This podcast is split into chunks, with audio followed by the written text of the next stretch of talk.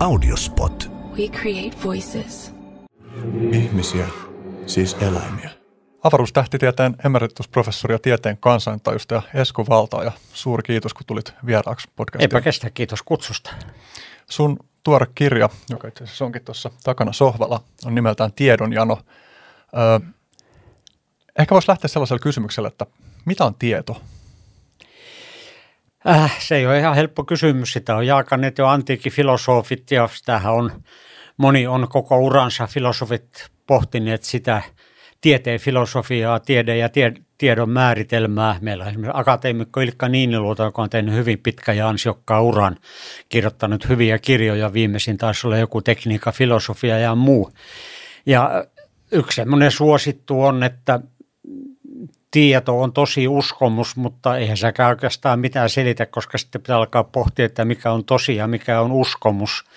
Mä oon yleensä esittänyt sitten tuollain yleisöesitelmissä ja kirjoissakin semmoista, niin kuin, onko tämä niin kaksi erilaista käytännön määritelmää. Että tota, jos se toimii, niin se on tietoa, ja pitää vielä lisätä, että se pitäisi toimia sitten muuallakin kuin omien korvien välissä, koska jokainen meistä pystyy kuvittelemaan mitä uskomattomampia asioita, minkä voi kyllä huomata, huomata medioita seuraamalla tai keskustelupalstoille kurkistamalla.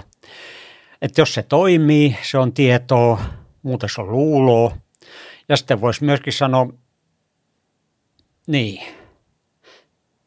jos katsoo pikkusen kapeampaa, niin se, mitä me esimerkiksi tuossa viimeisimmässä kirjassa niin just koitaan avata, että jos ymmärtää, että tieto ja tiede tarkoittaa samaa asiaa, mitä ne nyt eivät ihan ole, niin tiedettä on sitten semmoinen, mikä on asianmukaisten kanavien ennakkosensuurin tarkastamisia ja muun kautta julkaistaan sitten ammattilaisessa tiedelehdessä.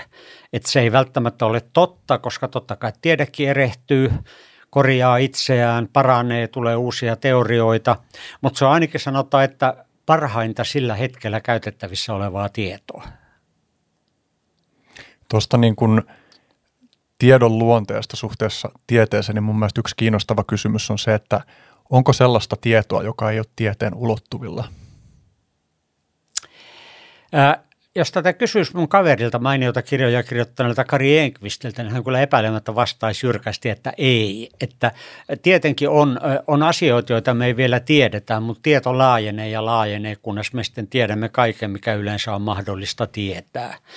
Mä en olisi siinä ihan niin varma, koska mä pidän mahdollisena sitä, että jossakin vaiheessa tulee kuitenkin tämmöinen meidän aivojen kapasiteetin raja vastaa. Se esimerkki, mitä mä oon usein käyttänyt, on se, että koiralle voi opettaa kaiken näköisiä temppuja, mutta et sä sille nykyrunota tai suhteellisuusteoriaa pysty opettamaan. Sen aivot yksinkertaisesti eivät ole ohjelmoituja, niin kuin nykymetaforalla sanottaisiin, niin sellaisia. Ja mun nähdäkseni on ihan mahdollista, että me 300 000 vuotta sitten tänne maailmankaikkeuteen ilmestyneet kolmannet simpanssit, homo sapiensit, että meidän aivoilla tulee myöskin se raja, minkä tuolle puolelle me ehkä sitten ei koskaan päästä. Tietenkään mulla ei ole mitään todisteita siitä, mutta mä pidän niin sen mahdollisuuden myöskin mielessä, että, että meidän tiedolla, meidän ymmärryksellä tulee rajat, jotka aiheutuu siitä, että me ollaan ihmisiä. Niin tuosta voi tavallaan lähteä useampaakin haarammin, että jatkokysymys voi olla se, että onko sitten sellaista tietoa, joka ei ainakin jonkinlaisten olentojen tai toimijoiden toimesta voisi olla niin kuin selvitettävissä jonkin samantyyppisten periaatteiden kautta kuin mitä tiede on. Kyllä, sitähän voi, mehän voidaan ajatella, että tota, jos no ajatellaan, ihan mennään tuonne Aristoteleeseen saakka, niin meillä on tämmöinen pallukka, joka on nimeltään fysiikka – se pallo laajenee koko ajan, kun tieto kasvaa. Nyt tässä fysiikka ymmärrettynä laajasti koko tieteeksi siksi niiksi tosiksi uskomuksiksi, joista se tiede koostuu. Ja sen ulkopuolella on selvästikin asioita, asioita, mitä me saadaan joka viikko, joka päivä. Uusia asioita saadaan selville, uusia teorioita, uudet mittaukset paljastaa uusia asioita vaikkapa ihmisten aivoista tai kaukaisista galakseista – mutta että sitten jääkö se ulkopuolelle pysyvästi jotain, mitä antiikissa kutsuttiin sitten metafysiikaksi, fysiikan tiedon tuolla puolella olevaa, ja jos jää, niin mitä se voisi olla, eli Yksi tietenkin tämmöinen, mitä uskonnot tarjoaa, eli voisi sanoa, että suurin osa maailman ihmisistä olettaa, että siellä on sitten se suurempi, korkeampi todellisuus, että niin kuin Raamatussa sanotaan, että nyt täällä me näemme vain kuin kuvastimessa, mutta vasta sitten kun me kuollaan, niin me nähdään sitten kasvoista kasvoihin, eli ymmärretään se todellinen, syvempi todellisuus. Tästä on voi ottaa modernimpia vaihtoehtoja – me ollaan Jumalan unta, taikka sitten me ollaan, mikä nyt viime vuosina on tullut joissakin piireissä suosituksi ideaksi, että me eletäänkin supersivilisaation tekemässä tietokonesimulaatiossa, jotka on kaikki hauskoja ajatuksia, mutta eihän niillä mitään sitten totuspohjaa ole, vaan muistuttaa juuri siitä, mitä mä tuossa alussa sanoin, että ei me voida olla ymmärtääkseni millään tavalla varmoja siitä, että me tiedetään kaikki, taikka että ulkopuolelle ei jää mitään aivan olennaista. Toi onkin kiinnostava toi Bostromin simulaatioargumentti. Katsotaan, ehditäänkö liippasta sitä jossain kohtaa. Mä mietin myös, että kun tuossa puhut, tai tavallaan sä viittasit metafysiikkaan, mutta sitten yksi semmoinen ehkä kysymys, joka usein esitetään sen niin tieteen rajoja koskevien keskustelujen yhteydessä, on se, että onko tietoa esimerkiksi tieto siitä, että mä rakastan mun kumppania tai – tämän tyyppiset niin kuin subjektiivisen maailman asiat? No se tietenkin se on niin kuin se on sillä veteen piirretty raja, mutta siinä voisi ehkä sanoa sillä lailla, että se tiedon täytyy olla jaettavissa. Tietenkin se on myöskin, että sanotaan nyt, me puhutaan vaikkapa aletaan nyt historiaa tieteenä on hyvin erilaista kuin matematiikka tieteenä, eli se jaettavuuden kriteeri sanotaan se yhteinen todellisuus, mikä täytyy voida jakaa, on sitten selvästikin erilainen ja myöskin ne kriteerit siihen, mikä on totta vaikka. Että niin kuin mä tuossa kirjassani annan esimerkki siitä, että Schrödingerin yhtälö kvanttifysiikassa toimii käsittämättömän hyvin, mutta onko se totta? Onko se täydellinen? Siitä kiistellään ankarasti ja todennäköisesti se ei ole, koska kvanttifysiikka ja suhteellisuusteoria on ristiriidassa keskenään. Me tarvitaan sitä kuuluisaa kaiken teoriaa. Kekkonen oli Suomen presidentti silloin ja silloin, se on totta. Kekkonen oli Suomen paras presidentti. Se on taas, nyt me ollaan vähän semmoisessa tiedossa tai väitteessä kuin siinä, että sinä rakastat jotakuta. Me voidaan tietenkin kuvitella, että pistetään sinut jonkinlaiseen aivokuvaukseen tai muuhun ja todetaan, minkä näköisiä reaktioita sun aivoissa tapahtuu sitten, kun näytetään vaikka sen rakastetun kuvaa tai muuta ja päätellä siitä, niin kuin brutaaleimmillaan nämä niin sanotut valheen paljastuskoneet, joita Jenkkilässä harrastetaan, jotka ei mitään valheita kyllä paljasta oikeasti, yrittävät tehdä niin kuin mittaamalla näitä reaktioita. Äh, Mutta se on juuri se hankala ero, että Mä sanoin tuossa aikaisemmin, kai sen, että tiedettä on se, mikä toimii ja sen pitäisi toimia muualla kuin komien korvien välissä, niin miten me voi saada jaettua vaikka sitten tuommoinen rakastumisen tunne. Eli tunteet, omat, oman korvien, oman välissä, oman pääsisällä tapahtuvat asiat, niitä on hyvin hankala sitten ottaa mukaan siihen yhteisen jaetun tietämisen maailmaa, joka kuitenkin on se, mitä me yleensä ymmärretään tiedolla. Voisi sanoa sillä lailla, että äh, se on nyt sitten, kun sä ilmoitat tämän, niin se on tosiasia, koska sä sanot niin, mutta ei se välttämättä ole totta. Ainakaan siinä mielessä, kun me sanotaan, että 1 plus 1 on 2 on totta. Tämä nyt tässä vaiheessa, jos täällä joku filosofi tätä katsoo, niin se alkaa röhöttää partaansa tai leukapieliinsä, mutta niin kuin sanottu, näistä asioista on kiistelty vuosituhansia, eikä niistä loppujen lopuksi päästä yksimielisyyteen. Että siinä mielessä on vähän hedelmätöntä sitten alkaa miettimään, että missä se menee se raja. Ehkä olennaisimpaa on se, että ää, jos sä sen sijaan sanot uskovasi jotakin asiaa, joka on sitten ulkoisessa maailmassa mitattavissa, todennettavissa vääräksi – niin silloin selvästikään se, vaikka olisit yhtä vakuuttunut siitä, kun olet vakuuttunut rakkaudestasi, niin toinen on sitten ainakin tietyssä mielessä totta, toinen on valhetta. Eli se, että luulo ja tieto, vaikka ne meillä jokaisella pääkopassa niin joskus sekoittuvat, voitaisiin huomata, että emme ollutkaan rakastunut siihen penteleeseen, niin kuin niin usein käy niin ne sekoittuvat meidän pääkopissa ja voisi sanoa, että tiedehän on juuri keksitty sen vuoksi, että sitten meillä on joku tämmöinen kuinka se nyt sanoisi, formalisoitu keino koittaa seuloa sieltä jyvät akanoista se yhteinen totuus henkilökohtaisista luuloista, mielipiteistä, tunteista ja olettamuksista.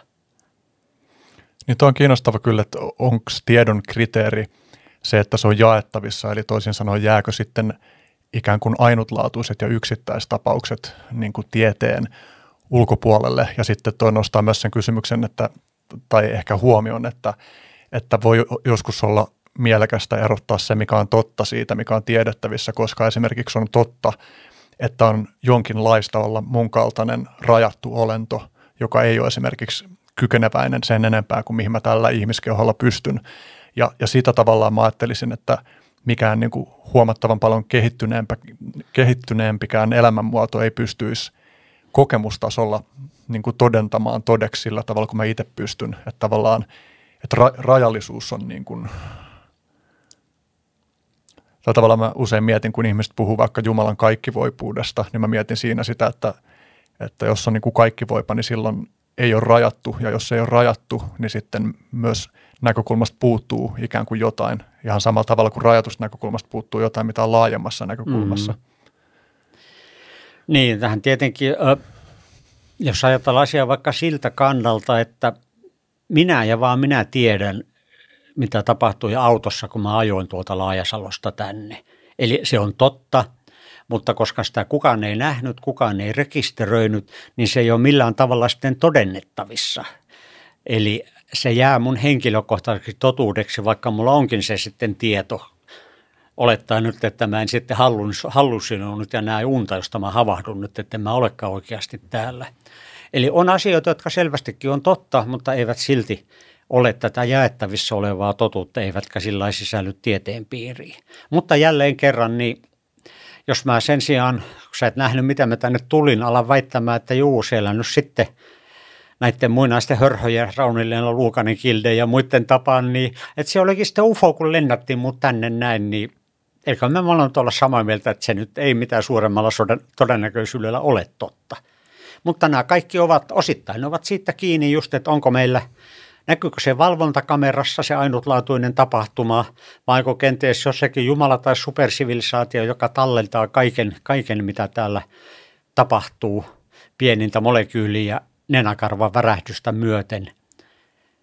Vai onko niin, että kun joku tapahtuu ja kukaan ei sitä nähnyt, niin sitten se, se on ehkä totta, mutta ei sitä tavallaan tapahtunut lainkaan. Hmm. Niin kuin piispa Berkeley ihmetteli tämä kuuluisa jo 400 vuotta sitten, että jos puu kaatuu metsästä, niin, metsässä, niin kuuleeko kukaan sitä, jos ei kukaan ole paikalla. Hmm. Hänen vastauksensa oli, että on absurdia ajatella, vähän käristetty on absurdia ajatella, etteikö se puu päästäisi sitä ääntä ja siksi täytyy olla olemassa Jumala, joka sen äänen kuulee.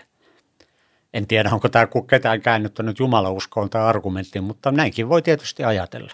Hmm. Tuossa tietysti jää huomioita se, että ääni on nimenomaan tähän subjektiiviseen kokemusmaailmaan liittyvä juttu siinä, missä sitten taas ne niin kuin ilmanpaineen vaihtelut on jotain, niin. jotain muuta. Mut selkeästi... piispa ei tiennyt mitään ilmanpaineen vaihtelusta, niin. mutta että Jep. argumentti nyt kuitenkin jo pysyy saman. Niin selkeästi tässä ollaan niin kuin samojen kysymysten äärellä kuin kysymykset tästä – niin sanotusta tietoisuuden vaikeasta ongelmasta. Ja liekö just se, mitä vaikka Daniel Dennett hakee sillä, kun hän epäilee valioiden olemassaoloa, niin liekö se just nimenomaan tämä, että ne on niin, kuin niin että niistä ei ole tavallaan sanottavissa mitään, että ne ei ole siinä mielessä todellisia tai jotain. Mä en ole ihan saanut kiinni siitä, että mikä se mm. Dennettin keskeinen argumentti tuossa on. Öö, joo, nämä on siis tietoisuuden ongelma. Se on, öö, mä veikkaan, että se on nyt vaikein ongelma, mitä me tiedetään. Paljon monimutkaisempi kuin esimerkiksi nämä kosmologia ja muut kysymykset ja sellaiset suuret yhtenäisteoriat. Mä luin aika paljon tietoisuutta käsittelevää kirjallisuutta tuota, oliko se nyt toinen vai kolmas kirja, niin sitä varten – Mä kirjoitin siellä luvun juuri tietoisuudesta ja on sitä muuallakin käsitellyt ja edelleenkin seuraan tätä tutkimusta. Mutta mun täytyy tunnustaa, että mä en ole enää jaksanut lukea näitä. Suomeksikin tulee dennettejä ja muita, jotka, jotka väittää ratkaisseensa tietoisuuden ongelma tai selittävässä se. Ja mä sanon, että on kaikki totaalista hölynpölyä Taikka se voi olla, että joku niistä on tottakin, mutta ei kenelläkään ole pienintäkään osoitusta, näyttöä siitä, että ne olisi totta. Ei Dennetillä, ei muilla, näitä riittää. Vähän samalla tavalla kuin meillä on tämä toinen nyt suosikkikirjailija Rovelli, jolla on just tämä selitys ajalle. No hölynpölyä sekin jo näitä aja, ajan ja tietoisuuden, näitä kahta tämmöistä mahdollisesti toisiinsa kietoutuvaa ongelmaa. Filosofi, tutkija, neurotieteilijä, teoreettinen fyysikko, aina että joku alkaa selittää ja kirjoittaa sitä populaarin bestseller-kirjaa ja sitten se tulee ja menee vuoden kuluttua saa yhtä vanhentunut kuin viime vuotinen suuri menesty, syksyn menestysdietti. Me ei tiedetä yhtään mitään oikeastaan siitä, että mitä aivoissa tapahtuu, kun me ollaan tietoisia, juuri se tietoisuuden kova ongelma. Sitä mekanismia me kyllä tajutaan yhä paremmin ja paremmin, mutta miten se mekanismi muuttuu tietoisuudeksi? Siinäpä se kysymys. Hmm.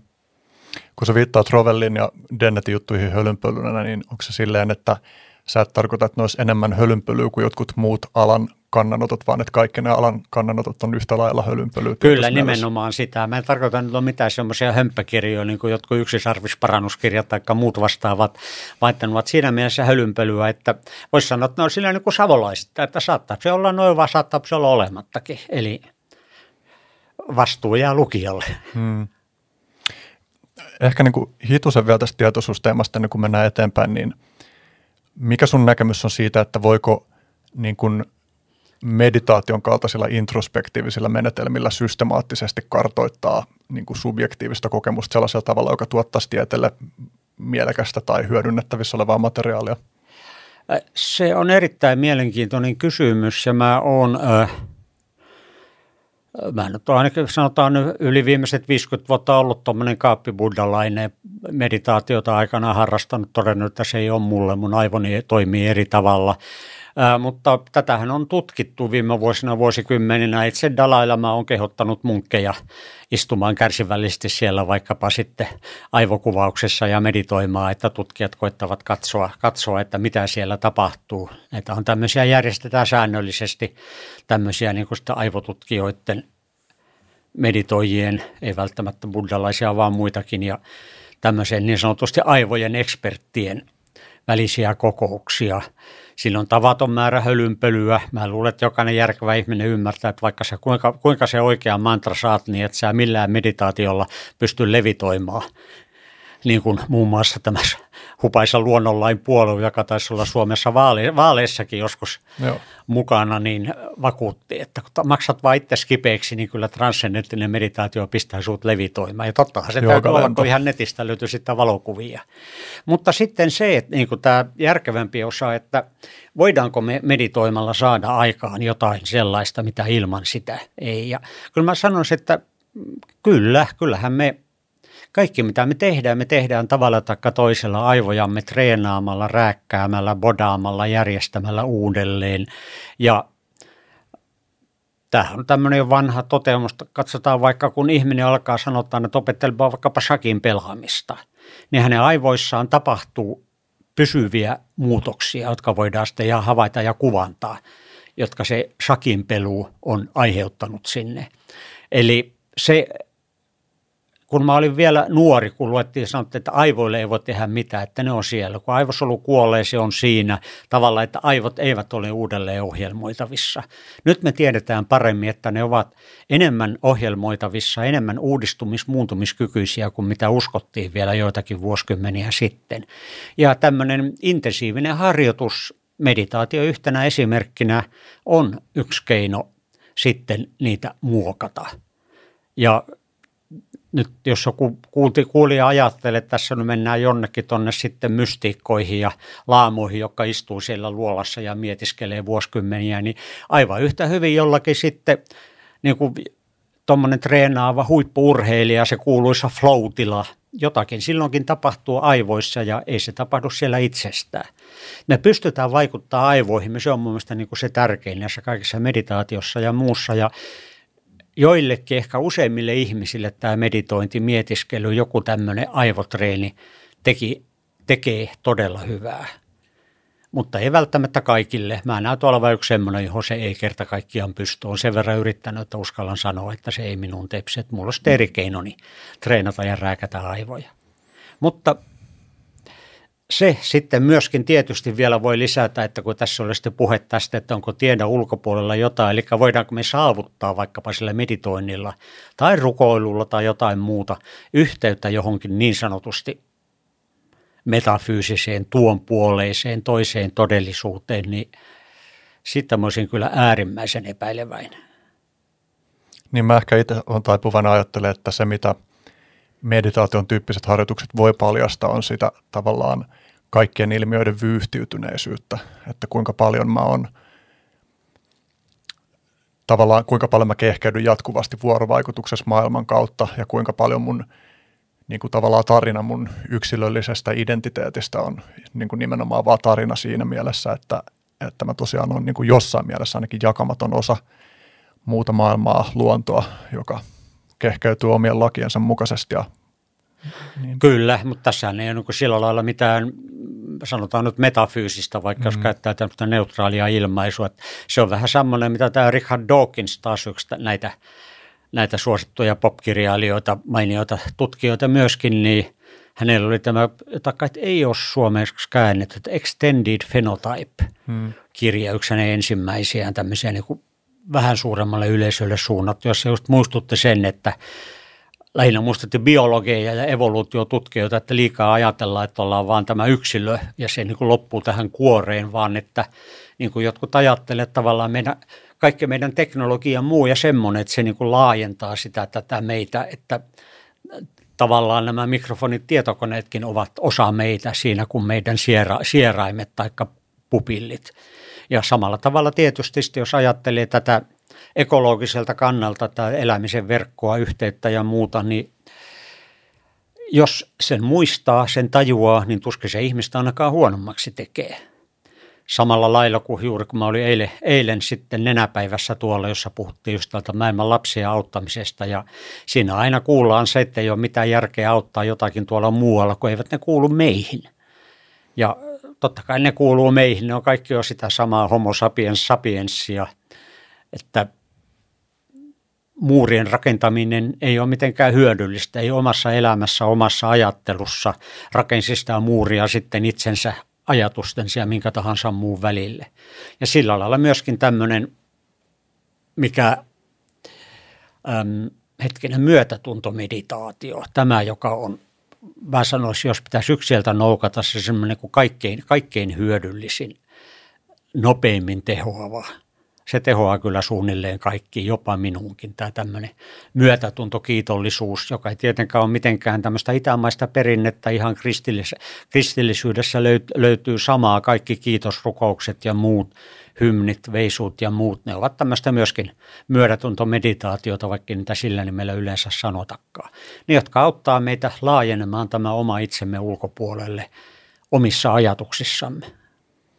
Joo, mä huomaan niitä teen säännöllisesti niin kuin just noita kiitollisuus- ja myötätuntoharjoitteita ja mä huomaan esimerkiksi käytännön yhtenä, no jos nyt menee tällaisen hyötykehystyksen kautta, niin missä mä huomaan hyötyä, niin jos joku ihminen erityisen paljon vituttaa mua, niin silloin kun mä otan sen myötätunnon kohteeksi, niin vaikka se ei niin kuin johdakaan eikä mun mielestä tarvikaan johtaa siihen, että mä niin kuin kattelisin inhottavasti käyttäytyviltä ihmisiltä mitä tahansa, niin silti se – auttaa näkemään myös, että on toisia puolia kuin se mun tunnelatauksen puoli siihen mm. ihmiseen. Kyllä, mutta siinä on juuri se meillä, myöskin meidän evoluution rakentava yksi semmoinen perusreaktio on aggressio, koska se auttaa hengissä säilymistä tietyissä tilanteissa. Mm. Mutta aivan samalla tavalla kuin myöskin säikähtäminen, pelko auttaa, mutta ei kannata aina suuttua, ei kannata aina juosta pakoon, ei varsinkaan isompien asioiden kohdalla. Eli meidän täytyy niitä kuuluisia primitiivireaktioita pystyä sitten hallitsemaan ja kehittämään ja kääntää ne niin kuin myönteisiksi voimiksi, just niin kuin sanoit. Ehkä vielä viimeinen kysymys tämän teeman tiimoilta, niin kun sä viittasit tuossa siihen, että, että meditaatio ei toimi sulla, niin mua kiinnostaa, että että mitä se konkreettisemmin tarkoittaa. Jos mä niin kuin taustutan kysymystä vielä sillä että on itse kanssa aika monen vuoden ajan harjoittanut erilaisilla lähestymistavoilla meditaatiota ja en koe, että mitään kauhean selkeästi mitattavaa. Ei ole kasvanut mitään superkykyä, mitään yliinhimillistä. Se on edelleenkin vaikeaa. Musta tuntuu, että mä en ole varma siitä, onko mun niin kuin vaikka keskittymiskyky kehittynyt. Jos jotain, niin ö, kyky sitoutua istua paikoillaan joka päivä on kehittynyt, mutta vaikea silleen tavallaan kvantifioida sitä. Mutta tällä alustuksella niin kiinnostaisi kuulla jotenkin se, että miten sä itse kehystät sen, että mikä tarkalleen, ehkä niin kuin, että mikä oli tavoite ja missä se ei toteutunut? No sanotaan, että aluksi oli ihan, mä aloin kun tulin esihistoriallinen vuosi 69 tulin Turkuun opiskelemaan.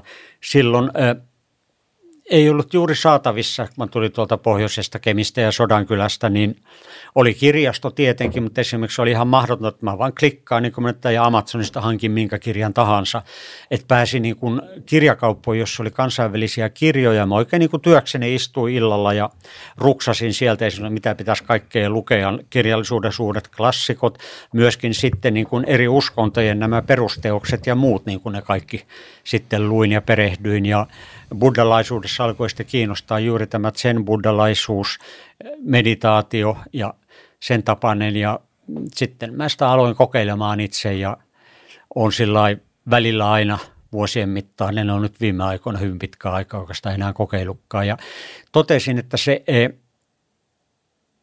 se ei niin kuin semmoinen perinteinen, eli otetaan, otetaan asento, aletaan laskeen aluksi yksi, kaksi, kolme ulos sisään, hengitys niin edelleen, tuijotetaan seinää, annetaan mielen, vaeltaa vapaana ja niin edelleen. Se ei kerta kaikkiaan purrut minuun.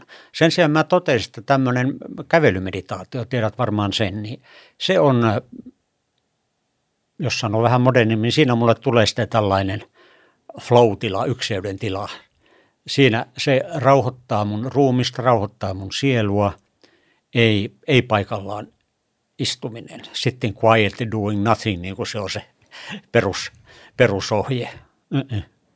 Se ei vaan jostakin syystä mun aivoihin sovi.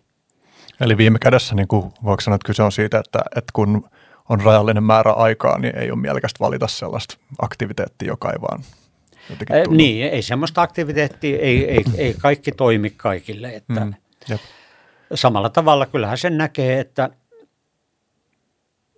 jos ajatellaan hiukan laajemmin vaikka erilaisia uskontoja, niin niillä on kaikilla omat rituaalinsa, joihinkin toimii jotkut rituaalit, jotkut uskomukset, joihinkin jotkut toiset.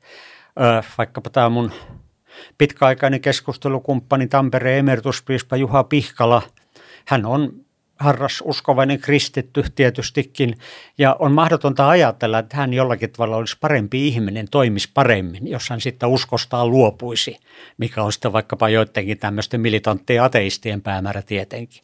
Tai Dalai joka mainittiin, olisiko, olisiko hän parempi ihminen, jos hän muuttuisikin yksi kaksi hinduksi tai muslimiksi tai jotain muuta. Me ollaan erilaisia, se on meidän vahvuus, se on myöskin meidän ongelmamme, mutta juuri se erilaisuus aiheuttaa myöskin se, että me tarvitaan erilaisia uskontoja, erilaisia, miksi niitä nyt sitten sanoisi, tämmöisiä ei-materiaalisia viitekehyksiä, rakennelmia, kuten tämmöinen erilainen mietiskely. Jos jollekin mietiskely, perinteinen sen buddhalaisuus, vaikka luostari saakka mennen toimii, okei, Kuulemmahan Leonard Cohen, joka kärsi koko pienen ikänsä hirveistä masennuksista ja huumeriippuvuudesta ja ties mistä, niin sitten lopultakin saavutti mielentyyneyden, kun vietti parikymmentä vuotta, missä se nyt olikaan jossakin kalifornialaisessa sen luostarissa sitten pääapottia hyysäten. Niin se, mikä toimii, se on sitten jees, mutta ei pidä alkaa sitten väittää, että sen pitäisi toimia kaikille tai edes olettaa niin. Joo, tuo on kiinnostavaa, että miten – mikä kaikki johtaa siihen, että mit, mitkä viitekehykset toimii kelläkin. Että onko siinä vähän joku sama kuin, että tietynlaiset psykoterapian lähestymistavat voi toimia yhdelle ihmiselle paremmin kuin toiselle, niin että onko uskonnoissakin vaikka, että jotkut uskonnot, niin kuin kristinuskon sisälläkin jotkut haarat vaikka painottaa enemmän syntiä ja, ja niin kuin katumusta ja, ja syyllisyyden kanssa olemista ja jotkut taas enemmän jotain armoa ja sitten niin, kuin, niin että onko se niin kuin, että elämän kokemukset määrittää sitä, että – minkä kaltaisiin asioihin keskittymistä ihminen noilta jutuilta kaipaa mm. ja niin poispäin. Joo, se on tota, aivan samalla tavalla kuin jos mennään ihan brutaalin fyysiselle tasolle, joka sekin tietenkin kyllä nivoutuu sitten siihen psyykkiseen tavalla, jota me oikein vielä kunnolla ymmärretään, niin ää, periaatteessa on, jos minulla on joku lääke, vaikkapa aspiriini, niin siinä on se vaikuttava osa. Sen pitäisi vaikuttaa kaikki ihmisiin samalla lailla, kun se pitäisi olla se sama kemiallinen reaktio, mitä se siellä tekee. Vai eipä se vaikuta, niin kuin me kaikki tiedetään, että äh, muuhun itseeni vaikuttaa tietty särkylääke. Yksi ainoa, mitä mä aina ostan. Se tuli markkinoille tuossa joskus 80-luvun lopulla ja vapautti mut iän aikaisista joskus todella tuskallisista jännitysniskasäryistä. Ja muut särkylääkkeet siihen ei tepsi ja se tepsi. Mä oon tehnyt oikein tällainen kaksoisokkotestejä, että tiedä, että mitä särkylääkettä otan ja katso. Kyllä se on se yksi, se ketoprofiini vai mikä sen onkaan se vaikuttava lääkeosainen. No, ei sen niin pitäisi mennä, koska me ollaan kaikki samalla lailla rakennettuja samoista solusta ja muista. Niin en mä näe mitään syytä sitten, miksei myöskin meidän aivoihin, vaikka ne olisi periaatteessa samanlaisia – samanlaista wetwarea, neuroneita ja muita, niin miksi sitten samojen asioiden pitäisi vaikuttaa niihin samalla lailla, kuten esimerkiksi, että se saman uskonnon pitäisi sitten tepsiä kaikille. Niin, to, tietysti tuossa voi ajatella, että joku niin kuin tuon särkylääkejutun kautta, että ihmiset on tietysti ekosysteemejä, meissä on niin kuin erilaisia ominaisuuksia, jotka yksilöiden välillä eroavat, että siinä on varmaan paljon semmoisia pieniä detaljeja, joita me edes vielä tunneta, tai ylipäänsä se, että miten meidän lääkkeet vaikuttaa, niin ne vaikutusmekanismit on kuitenkin monesti vielä osittain hämärän peitossa. Kyllä, on esimerkiksi semmoinen, mitä mä kanssa aina on hauska muistaa, kun puhuttiin näistä ekosysteemeistä ja yhteistyöstä ja muusta, että meillä on siellä pari kiloa bakteereja täällä vatsassa ja sieraimessa ja muualla, ja me ollaan niistä autuaan tietämättömiä, ja tiedekin on nyt juuri ihan viimeisen vuoden pari aikana havahduttu siihen, että ne ilmeisesti tämä sitten meidän, kuinka miten meidän bakteerikanta, millainen se on ja miten se voi, niin vaikuttaa sitten meidän mielialoihin. Ja jopa joskus epäilty, että se voisi olla skitsofreeniassa, voisi olla tämä edelleenkin mysteeri, että mikä se aiheuttaa, että sen voisi näytellä siinäkin yhtä osaa. Ja meillä on erilaiset bakteerikannat, niin se voi sitten myöskin olla osaltaan syynä siihen, miksi sitten sinä istut, meditoit, minä kävelen ja meditoin. Mm, ja lukemattomiin muihin olennaisempiin asioihin myöskin tietysti. Mm. Tuossa sä käytit yhtä sellaista sanaa, josta pulpahti mieleen kysymys, jonka mä olinkin jo etukäteen kirjoittanut mun kysymys pattaristoon, mutta mä kiinnostaisi, että missä mielessä sun mielestä käsite sielu on, on niin kuin mielekäs käyttää? Mä itse ajattelen, että tai mä käytän sitä, niin kuin, jos mä käytän sitä, en kovin usein käytä, mutta mä käytän sitä nimenomaan jotenkin ei-metafyysisissä yhteyksissä, että esimerkiksi joku musiikki voi olla sielukasta, mä en keksi mitään parempaa sanaa sille, tai sitten esimerkiksi mun mielestä joku semmoinen konteksti, esimerkkilause voisi olla, että, että se, että ihminen käyttää elämänsä työssä, jota se vihaa, niin näivettää sielua, niin jossain tuollaisessa kontekstissa mä koen ehkä mielekkääksi käyttää sitä sanaa, mutta – niin mitä sä hahmotat sen, että mitä se tarkoittaa, kun sä käytät sitä? Ää, luultavasti aika lailla samalla lailla. Itse asiassa, niin kuin mä mainitsin tämän silloin, kun aloin perehtyä näihin uskontoihin ja muihin, niin tämä zen buddhalaisuus, josta mä en ollut sitten kouluaikana vielä kuullutkaan. Paitsi että mä tiesin, että jotenkin nämä kiehtovat lyhyet japanilaiset haiku- ja tankarunot, että ne liittyvät siihen, ja samurai-elokuvat, mutta siinä se oli. Mutta sitten juuri tämä yksi, mikä on mua ehkä se tai nimenomaan sen buddhalaisuudesta kiinnostuu enemmän kuin sanotaan vaikkapa hindulaisuudesta, niin oli juuri tämä sielun käsite, tai paremminkin sen puuttuminen, että se minään puuttuminen, koska mulla tulisi oikein pieni lamppu syttä, että just, noihän mä aina ajatellut, että tämä, tämä on vähän kummallinen ja outo käsite tämä minä, että olemassa joku minä. Tätähän juuri sitten sen buddhalaisuus korostaa, ja sitten kun luin ehkä eniten DT Susukin kirjoja sitten sen buddhalaisuudesta – tähän luontopuoltusinaa varmaan löytyy tuolta sitten niin kuin nimenomaan länsimaiselle yleisölle, missä hän koetti sitä tuoda sitä buddhalaista ajattelutapaa ja esimerkiksi juuri tätä minuuden ja sielun käsitystä, niin se, se vastasi niin sitä, mitä mä olin omassa mielessäni tuntenut, mitä en ole ehkä ollut niin tarkkaan artikuloinut, että, että mikä, mikä minä olen. Se on niin tyhjä kysymys, että mikä ihmeen minä, vaan että – tässä on, tapahtuu, tapahtuu jotain, mutta kuka tässä kokee, mikä kokee, missä se minä on, missä on se sielu. jos mutta lyhyesti kysytään ilman, että vajo, vajoa sinne mutisemaan hämäriä koaneja, niin mä sanoisin, että en mä usko, että mulla on mitään sielua, että mä oon monimutkainen tietokoneohjelma, josta kun töpseli vedetään seinästä, niin siihen se loppuu.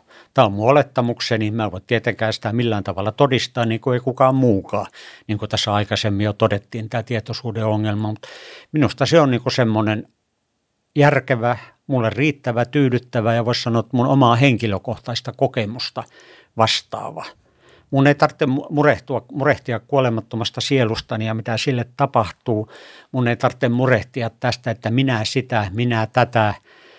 Se myöskin auttaa, niin kuin varmaan hyvin tiedät, auttaa niiden muurien madaltamisessa, kun ei ole minä, minä, minä, sinä, sinä, sinä, ne, ne, ne ja niin edelleen. Mikä tietenkään jälleen kerran täytyy muistuttaa, että ei se ole yksilman sen buddhalaisuuden tai edes buddhalaisuuden, vaan onhan sitä sitten täällä hindulaisuudessa tatvaama asi, kuinka me olemme kaikki yhtä ja kristinuskossa samalla lailla nämä kristinuskon omat ykseyspuheet, jotka tosi kovin usein tahtovat jäädä vaan sen puheen asteelle. Niin, Eli niin. ole tässä vastapäätäsi ei istu sielu, ei ainakaan minun tietääkseni. Joo, niin on niitä taipuvana ajattelee, että noi, se mistä noissa uskonnoissa syntyy tuo käsitys, niin että kyse on jostain semmoisesta ihan yleisinhimillisesti tavoitettavissa olevasta ihmisyyden puolesta, jossa nimenomaan nähdään se tapa, jolla me ollaan keskinäisvyyhtiytyneitä tai millä sitä nyt halukaa kuvata. Mm. Mutta tietenkin se on, että kun meillä on ollut No itse asiassa tätähän on myöskin ankarasti pohdittu, että tuliko se tietoisuus joskus niin kuin vähän niin kuin kertamutaationa tai muuna ihmiseen, että kun Homo sapiens oli ja nyykötti Afrikassa ainakin 100 000 vuotta eikä näytä tehneen paljon muuta kuin säilyneen hengissä. Sitten yksi, ne alkoivat sitten jauhamaan okrasta pigmenttejä ja maalaamaan seinille ja koristelemaan, käyttämään koristeisineitä ja muita. Eli tapahtui, jotkut on väittäneet, että siinä tapahtui joku semmoinen mutaatio, aivomuutos, tietoisuuteen havahtuminen. Tai ehkä se oli vain hidasta kasvua. Kyllä koirallakin on joku pieni tietoisuus, niin kuin eläintutkijat ovat huomanneet. Mutta tietenkin sitten vaatinut aina selitystä, että mistä tulee tämä kumma tunne, että on tässä ja olemassa. Ja se yksinkertaisin selitys on, että siellä on sitten joku pieni animus, joku, että siellä on niin kuin sielu – joka istuu siellä jossakin käpylisäkkeessä, niin kuin Descartes ajatteli, taikka jossakin muualla, kenties vatsassa, niin kuin jotkut toiset ajattelivat, mutta siellä on vähän niin kuin semmoinen pieni olento, joka sitten olen se varsinainen minä, jota sitten sanotaan sieluksi erilaisia variaatioita. Se on, se on hyvin ymmärrettävä, mutta eihän se tarkoita, ja houkutteleva, mutta eihän se tarkoita, että se on totta. Mutta se selittää mun nähdäkseni sen, että miksi se on ollut niin sitkeästi aina se sielu – ja sitten se, että se sielu on mahdollisesti myöskin ikuinen, niin aina ollut ihmisillä ajattelu ja uskontojen ytimen. Hmm. Niin, niin paljon kuin voikin tämän päivän ymmärryksen valossa ehkä parjata sitä niin kuin Descartin dualismin perspektiiviä, niin, niin se tavallaan, että, että hän päätyi niin kuin määrittelemään tämän tällä tavalla tämän asian, niin kertoo myös siitä, että mitä näyttämään vaikea ongelma se on meille ymmärtää – mutta niin kiinnostavaa kuin olisikin pysytellä tämän aiheen äärellä pidempään, niin ehkä voisi mennä eteenpäin seuraavaan teemakokonaisuuteen. Toi mainittiinkin toi sun uusi kirja, Tiedonjano, niin ehkä voisi lähteä ihan sillä tavalla, että, että mistä siinä on kyse ja minkälaisen, minkälaisten aivoitusten kautta päädyit kirjoittamaan juuri tämän kirjan? no voisi sanoa, että taas sattumalta niin kuin mun kaikki muukin kirjat. Mä en ole mikään kirjailija, mulla ei ole mitään – pakottavaa kirjoittamisen tarvetta, niin kuin näkee siitäkin, että mä olin 50, kun ensimmäinen kirja tuli ulos 20 vuotta sitten kotona maailmankaikkeudessa. Kun mä aloin kirjoittaa, mulla ei ollut aavistustakaan, että millä tyylillä, miten mä kirjoittasin. Mulla ei ole mihinkään kirjaa ollut oikein mitään kunnollista sisällysluetteloa.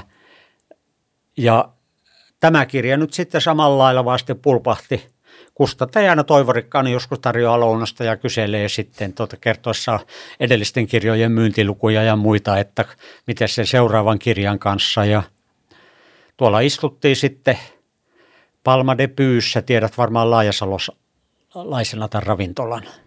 Hetkinen, mä just siellä näin sen koil, Koillisnurkassa siellä on tämä työväen pursiseura ja joo. siellä on Helsingin mm, olympialaisiin tehty sitten pursiseuran satamaravintola, aivan mainio paikka kesäisi. Se on siellä niin kuin Tammisalon päin, eikö niin? Siis ei, ei, niin kun se, ei kun se, on, se on itse asiassa vasta, vastapäätä Herttoniemen rantaa. Mm, mm, siellä ihan mm. ainoa akteen puistot ja muuta, siellä sitä aivan Joo. nurkalla. Joo. Niin tuota, istuttiin siellä sitten tuossa kesä, toukokuun lopulla tai kesäkuun alussa puolitoista vuotta sitten ja pohdittiin. Kustanteella oli muutamia ehdotuksia, mulla oli muutama ajatus, mistä voisi kirjaa yrittää alkaa räpeltää. Ja sitten tämä nousi esiin, tämmöinen mun vanha ajatus, että niin kuin päiväkirja. Eli tämä kirja on tavallaan mun päiväkirja – se ei kerro mun arkisista puuhista jonkun verran kyllä, vaan siitä, että mitä mä suuran osan ajastani teen. Eli mä elän ihan kirjaimellisesti tieteen, tiedon, tai voisi sanoa uteliaisuuden maailmassa. Mulla on hillitön halu lukea, ottaa asioista selvää, ihmetellä, rakastaa maailmaa. Ja mä halusin niin jakaa sitä muillekin ihmisille ja se, semmoisessa formaatissa, että siinä niin korostuu tavallaan se – päiväkirjamaisuus, se kuinka mä elän sen vuoden lävitse. Ja ettei se rönsyylisi liikaa, niin mä rajoitin sen sillä lailla, että mä luen, niin kuin mä aina olen tehnyt, tätä maailman johtavaa ammattilaisille suunnattua tiedelehteä Nature. Siellä on ne alkuperäisartikkelit. Se on juuri se tieteen kova ydin, se mistä sitten kaikki lähtee liikkeelle, kun tässä ihan alussa puhuttiin, että mitä on tieto ja mikä on tosi. Jos Nature julkaisee sun kirjoittamassa tieteellisen artikkeli, niin se ei välttämättä ole totta, mutta se on ainakin toistaiseksi tieteen paras sana, tiedon paras sana. Niin, että mä luin niitä artikkeleita, joka kuukausi nappasin sieltä yhden tai kaksi, jotka mua alkoi kiehtomaan syystä tai toisesta. Mulla on hyvin vaihtelevat ja ominaisuudet vaihtelevat ja omituiset asiat, mikä mua kiinnostaa. Ja sitten mä aloin niistä nakuttelemaan vähän, kuvailin, että mistä tässä on kyse, mutta ennen kaikkea kuvailin sitä, että mitä se on mun mieleeni, mitä mä alan sitten ajattelemaan. Niin kuin esimerkiksi yhdessä kuukaudessa puhuttiin päänsäryistä, niin kuin se oli oikein erikoisliite, että no kun tehty läpimurtoja migreenin tutkimuksessa, miten erilaiset molekyylit aiheuttavat, lievittävät kipua ja muuta. Ja siitä tuli mulla sitten mieleen – seuraavana hyppäyksenä, että mistä se nyt tulee tämä, että, tämä niin kuin tämä vanha sanonta, että ei tänä iltana kulta mulla särkee päätä. Että pääsäryn käyttö tekosyynä seksistä kieltäytymisiä, koitin ottaa siitä selvää, en onnistunut eri tavoin ja se johtuu miettiin taas jotakin ihan kolmatta asiaa, joka oli jo hyvin kaukana sitä alkuperäisestä migreeniartikkeleista. Eli tämmöistä mm, todellakin mä hortoilen ympärinsä tieteen maailmassa – joka on hyvin todellinen, vaikkei se olekaan sillä lailla visuaalisesti näkyvä kuin tämä meidän arkimaailmamme. Ja koitan vähän kertoilla niistä matkoista, eli tämä on matkakertomus. Joo, toi on kyllä tosi samastuttavaa mulle, tai sä jossain taisit ehkä kuvatakin, mä en muista oliko nimenomaan tämä termi, mutta joku vastaava termi, informaationarkkari, niin se niin kuin... Kyllä joo, se on, se, se on yhdellä lauseella, se on kyllä mä ihan, mä oon niin koukussa siihen, musta on niin paljon hauskempaa tietää kuin luulla. Mä usein huomaan, että mulla on vaikeuksia mennä sen takia nukkumaan, koska on vaan niin, kuin niin loputtoman paljon kiehtovia asioita, joiden äärellä voisi viettää aikaa. Ja sitten lähinnä niin kuin se, että äly, älyllisesti tietää, että no se oma kyky omaksua tietoa myös niin kuin huonone, jos mä en nuku, joten se niin kuin auttaa menemään nukkuun. Mutta tavallaan mun on vaikea kuvitella, että olisi oikeastaan mitään aihetta, johon perehtymällä ei voisi saada otetta siitä, että miksi on joidenkin ihmisten suurin intohimo – tavallaan kaikki aiheet on potentiaalisen kiinnostavia. Kyllä, ja se on tietenkin sitten lisäksi myöskin on se, että kun me puhutaan tiedosta, niin tieto on niin tavattoman tärkeää. Ei tarvitse ajatella muuta kuin näitä nykyisiä aikoja. Meillä on hörhöjä, jotka kiistää ilmastonmuutoksen. Meillä on hörhöjä, jotka eivät ota rokotuspiikkiä. Meillä on hörhöjä sitä, hörhöjä tätä. Ja äh, eivät ne ole tai vaikka ainakaan kaikki eivät ole vain ilkeitä pahoja ihmisiä, mutta ne ovat kaikki tietämättömiä ihmisiä. Eli ne ovat ottaneet juuri sen luulon tiedon sijaan siksi johtotähdeksi ja sitten elävät sen luulon varassa vaarantain itsensä, vaarantain muut ihmiset, vaarantain koko maailman. Et tieto on tavattoman tärkeää, koska meidän koko maailma rakentuu tiedolle ja myöskin se, mitä mä tossakin kirjassa koitan, niin kyllä tietäminen on tavattoman hauskaa. Et ei se ole kaikki tietenkään. Mä elän myöskin hyvin paljon taiteen maailmassa, kulttuurin maailmassa, äh, mutta että voi viihdyttää itseään muutenkin kuin katsomalla Englannin liikan matseja lauantaisin telkusta. Ja kannattaa ainakin kokeilla, tiedä vaikka jäisi koukkuun. Mm. Tuosta itse asiassa nyt tuli mieleen semmoinen tangentti, kun sä viittasit tuohon kysymykseen ilmastonmuutoksesta. Mä oon pohtinut tosi paljon sitä, no kysymystä siitä, että miten mä henkilökohtaisesti muodostan mun todellisuuskäsitystä, miten mä päivitän mun ymmärrystä siitä, mikä on totta ja niin poispäin. Ja mä tuossa justiin, no ehkä niin kuin taustutuksena, että, että mun käsitys ilmastonmuutoksesta on varmaan aika sama kuin tällä hetkellä valtavirrassa oleva käsitys. Mä just tuossa sain kirjahyllyyni tämän tuoreehkon Ilmastopaniikki-nimisen kirjan ja ajattelin lukea sen. Mä en ole ihan kauheasti vielä niin kuin, käyttänyt aikaa niin kuin tota tavallaan vallalla olevaa käsitystä haastavien näkökulmien niin kuin sisäistävään tai niin kuin sisäistävään perehtymiseen, mutta musta on ilmeistä, että – jos mä esimerkiksi tämän kirjan kirjoittajan kanssa kävisin keskustelun tästä aihepiiristä, niin hän saisi niin kuin välittömästi argumentoitua mut suohon, koska mulla ei ole laajaa ymmärrystä. Ja tosi suuri osa kaikista asioista, joista mä, hmm. mulla on niin kuin tietoa, niin tilanne on ihan sama. Ja sitten mä oon pohtinut sitä, että minkä kautta mä niin kuin teen päätöksiä siitä, että mitä mä pidän tavallaan hyvinä tiedollisina auktoriteetteina huomioiden sen, että kuitenkin osan ajasta niin kuin – sellaiset dissidentit äänet on oikeassa. Ja sitten mä, mä oon niin todennut, että se mekanismi taitaa olla aika paljon sellainen, että niiden ihmisten, joiden tapa hahmottaa maailmaa mun mielestä yleisesti vaikuttaa niin kuin luotettavalta ja ennustusvoimaiselta, niin mä oon todennäköisemmin uskon niiden käsityksiä niin kuin muissakin asioissa, mutta et, niin kuin, sit tavallaan, että ja tämän, tämän äärellä mä oon myös miettinyt sitä, että, että miten mä sitten perustelen itselleni, että mulla on joissain asioissa selkeästi valtavirrasta poikkeava näkemys. Että niin kun, kun ei ole kuitenkaan minkään alan erityisasiantuntija, mutta sitten toisaalta mä oon todennut, että mä en myöskään voi pakottaa itteeni uskomaan mihinkään tiettyyn näkemykseen. Ja myöskin niin kuin esimerkiksi, kun tänä päivänä yksi aika voimakkaasti meidän yhteiskunnassa ilmenevä semmoinen – ilmiö on se, että, että on niin valtava paine ottaa kantaa kaikkiin asioihin. Tai tavallaan, että, että etenkin kun on jotain semmoisia kulttuurillisia tabuaiheita, niin niistä pitäisi olla voimakas mielipide. Jos sä et ilmaisen voimakasta mielipidettä, niin sitten sä oot todennäköisesti vihollisen puolella. Mm. Ja, ja sitten kun on paljon aihepiirejä, joista niin kuin vaan, että mitä enemmän mä perehdyn, niin sitä vähemmän mä tiedän. Mä mietin, että yksi esimerkiksi tähän vaikka, mitä mä oon nyt seurannut, seurannut josta mulla ei ole selkeät mielipidettä – niin koronavirukseen liittyen tämä keskustelu siitä, että, että onko korona kuitenkin peräisin jostain wuhanilaisesta laboratoriosta. Mun mielestä on tosi kiinnostavaa, miten vuosi sitten tuon kysymyksen esittäminen oli aika semmoista niin kuin hörhösektorille leimaamista, mutta sitten tänä päivänä tilanne on varmaan niin kuin merkittävien tiedejournaalien julkaisujen kautta muuttunut sillä tavalla, että se on ikään kuin salon, salonkikelpoinen kysymys pohtia. Mutta, mutta musta se on kiinnostavaa niin kuin tavallaan, että öö, miten tällaiset jutut muuttuu, miten joku niin kuin, että, että oma kysymyksensä on se, että miten niin kuin tieteellinen ö, konsensus muuttuu, mutta sitten sit se kysymys siitä, että miten joku kysymys muuttuu sellaiseksi, että siitä on ikään kuin ö, soveliasta käydä keskustelua ilman leimaantumista. Miten sä ajattelet tämän tyyppisiä prosesseja? Ja, no, tämä on tavattoman laaja ja monimutkainen tietysti oli myös huono ja pitkä kysymys. mutta, mutta sanotaan vaikkapa niin yksi lähtökohta siihen on se, että jos ajatellaan, että me olisi eletty tässä joskus 1800-luvulla, oltaisiin maanviljelijöitä todennäköisesti tai mahdollisesti tehdastyöläisiä, niin se meidän maailma olisi nykyiseen verrattuna tavattoman pieni.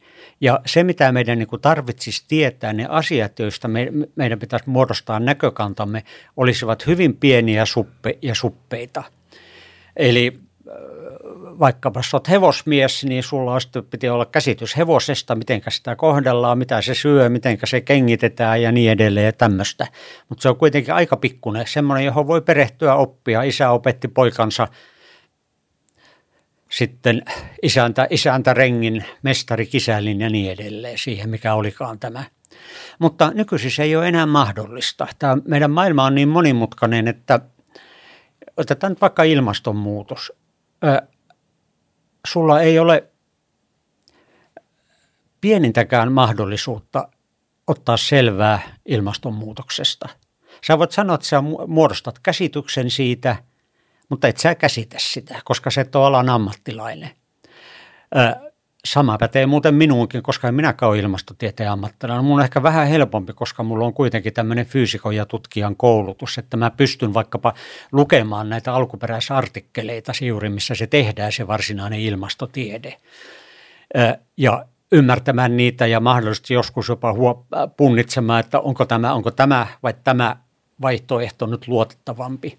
Mutta tiede jälleen niin kuin yksi tuommoinen viesti, mitä mä koitan tuossa saada lävit, että se ihan se oikea tiede, joka on jotakin aivan muuta kuin YouTube-videot tai nämä tieteen populaariartikkelit tai tämmöiset enemmän tai vähemmän polito- politisoituneet kannanotot ja muut, se on tavattoman tavattoman vaikea, koska meidän maailma ja meidän tietämys on kasvanut niin paljon, että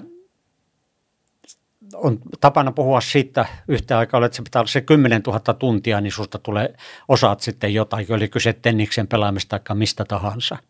Mutta tieteessä 10 000 tunnin duunilla, mitä se nyt toiste tuommoinen 5-6 vuotta opiskelua, että se on sillä, kun vasta sitten joku kandi tai maisteri, eikä sillä vielä tutkijana pärjätä niillä tiedoilla se on se alke, ensimmäinen perustutkinto on tohtori, sitten sua vasta aletaan ottaa tosissaan, olit sitten tähtitieteilijä tai ilmastotutkija tai historioitsija tai mitä tahansa.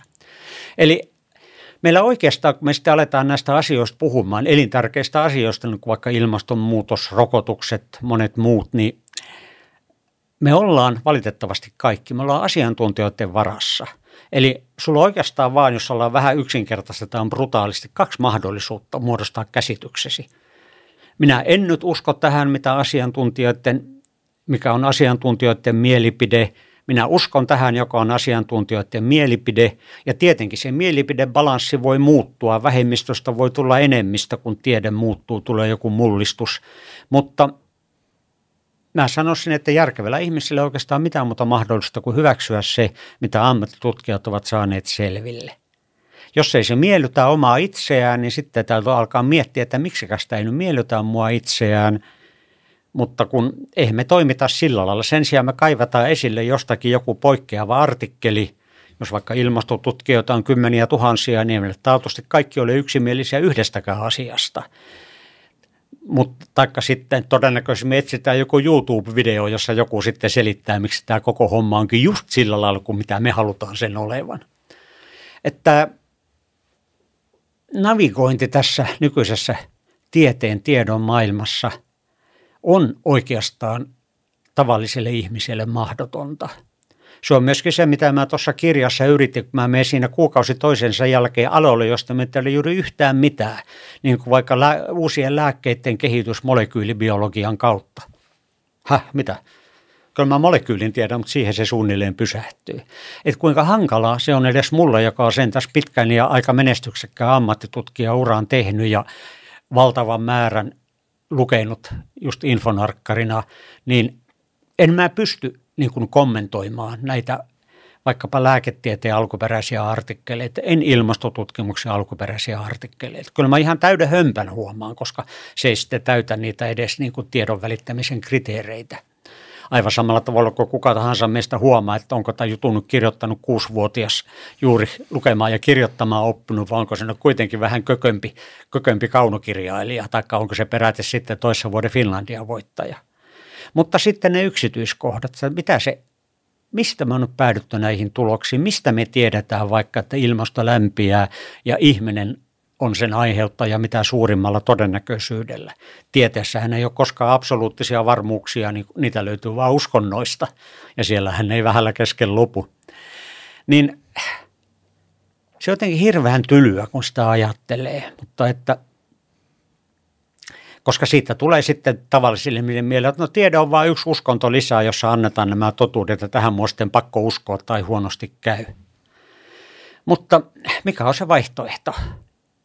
Kuka alkaa käyttää sitten koko loppuelämänsä ruvetakseen ilmastotutkijaksi, voidakseen sitten todella punnita sitä, mitä tämä asiantuntijoiden konsensusmielipide sanoo?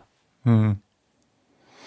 Niin, toi varmaan niin toi, että maailma muuttuu jatkuvasti kompleksisemmaksi, on yksi tekijä siinä, että minkä takia ihmiset alkaa kaivata niin kuin yksinkertaistavia vastauksia ja selkeitä vastauksia.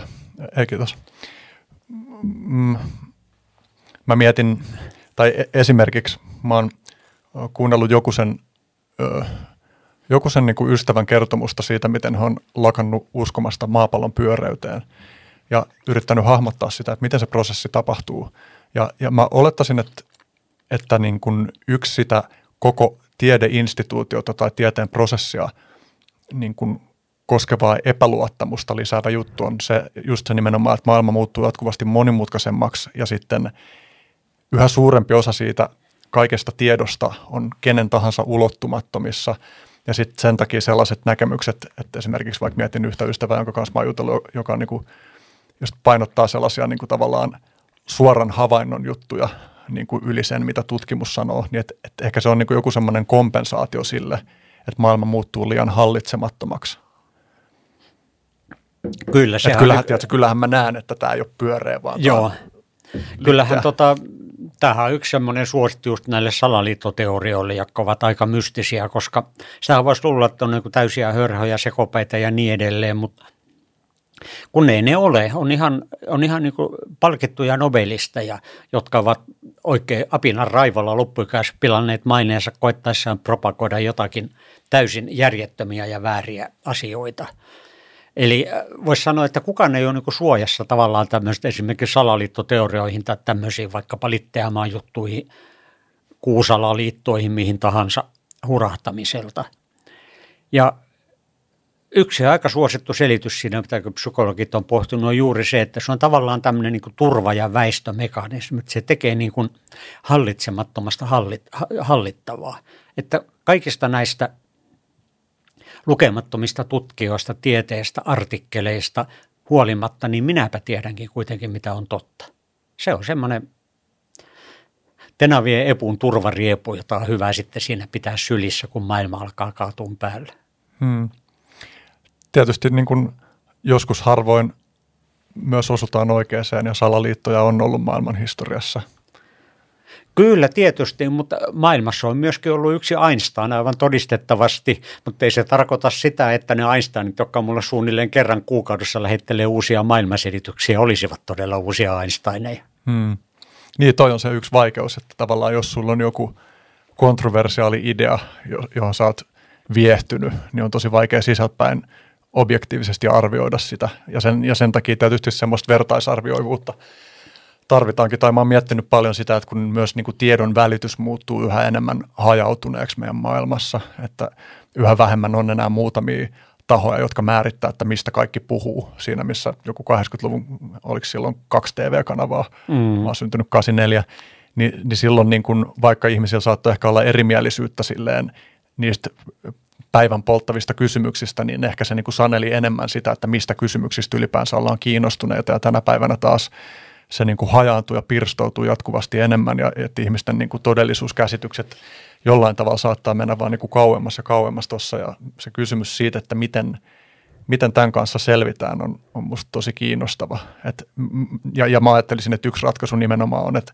että kaikille tulee enemmän semmoinen vertaisarvioiva tai vertaisarvioivuuden asenne tai orientaatio tiedon käsittelyyn. Että mä oon ainakin itse pyrkinyt yhä enemmän ottaessani selvää jostain, erityisesti niin jostain poliittisesti niin kuin voimakkaita tunteita aiheuttavista aihepiireistä, niin että mä pystyisin käsittelemään niitä monien mun kanssa eri mieltä olevien ihmisten kanssa, joiden haluun ö, päivittää omia käsityksiään niin kuin todenmukaisemmiksi mä luotan. Että tavallaan, että ei tarvi olla samaa mieltä, mutta että jos tavallaan niin kuin on semmoinen yhteisymmärrys siitä, että me halutaan auttaa toisiamme näkee sokeita pisteitämme, niin et, ja miten tätä voisi niin kuin kaikkialle muuallekin kuin sinne tie, tieteen sisällä tapahtuvaan niin kuin ajatteluun levittää. Niin, kyllä kai se olisi, meillä, meillä kaikilla pitäisi koittaa muistaa sitä inhimillistä kykyä ja hyvettä, joka meillä kaikilla tahtoo olla usein hakusessa, nimittäin nöyryyttä. Että se on hyvin vaikea myöntää. Nyt tässä on semmoinen asia, jota mä en kerta kaikkiaan tajua, josta mä en oikeasti tiedä mitään. On paljon helpompaa niin kuin meistä jokainen tietää, sinä minä, jokainen ihminen tätä tekee joskus, ottaa niin kuin varma kanta. Jos ikävät faktat menee sitä vastaan, niin pyyhkästää ikävät faktat syrjää. Että kyllä sen asia on vaan näin. Kyllä se Manchester United kuule on maailman paras jalkapallojoukkue, vaikka se onkin hävinnyt seitsemän matsia putkeen tai jotakin. Ei se, me luodaan itsellemme uskomuksia. Oli kyse sitten jalkapallosta, ilmastonmuutoksesta, ihmisen sielusta, mistä tahansa. Ja sitten me kynsihampain pidetään kiinni, kiinni niistä uskomuksista. Se on meille hyvin inhimillistä toimintaa. Psykologit tietää aivan hyvin, että kun on kerran, kerran joku asia päätetty, että näin minä nyt uskon se olevan, niin mikään, juuri mikään määrä faktoja ei sitten sitä uskomusta enää muuta.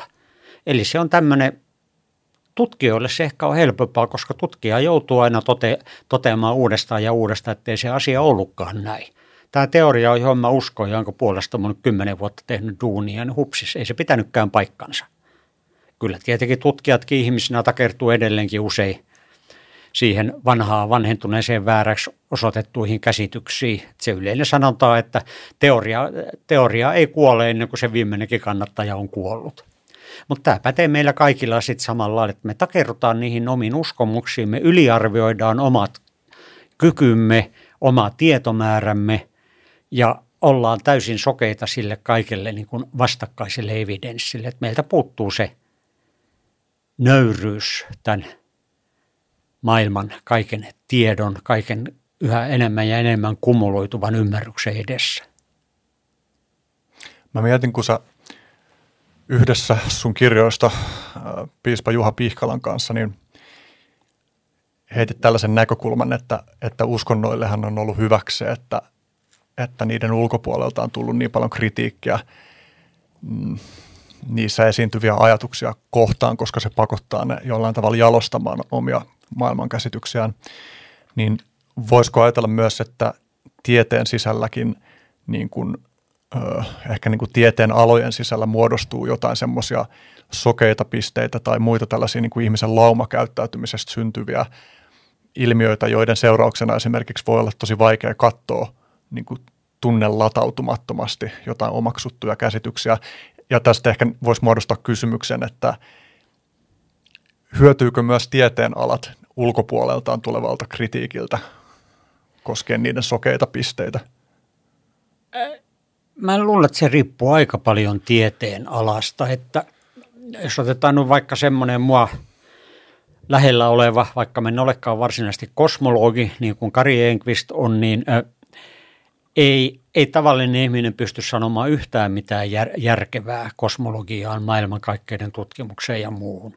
Tuolla kyllä tähtitiedepalstoilla siellä riittää porukkaa, jotka vuodesta ja vuosikymmenestä toiseen selittävät, miksi vaikkapa kosmologit on väärässä ja niin edelleen ja muuta, mutta heiltä puuttuu ne vaadittavat perustiedot juuri alkaiseksi 10 000 tuntia, että ymmärtäisi edes alkeet.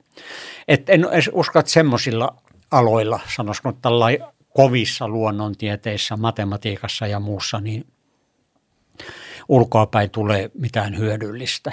Eri asia on sitten, niin kuin sanotaan, sen tiedon sovellutukset, että mitä me tehdään.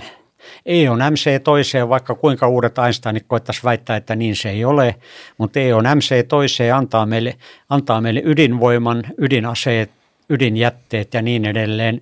Ja silloin oikeastaan sitten siihen se tieto loppuu sitten. Silloin me tarvitaan juuri sitä ulkopuolelta tulevaa inputtia, että mitenkä tämä, mitenkä tämä tieto, sen sovellutukset, mitenkä se integroidaan tähän maailmaan tavallaan, että mihinkä me suunnataan tämän tiedon käyttö.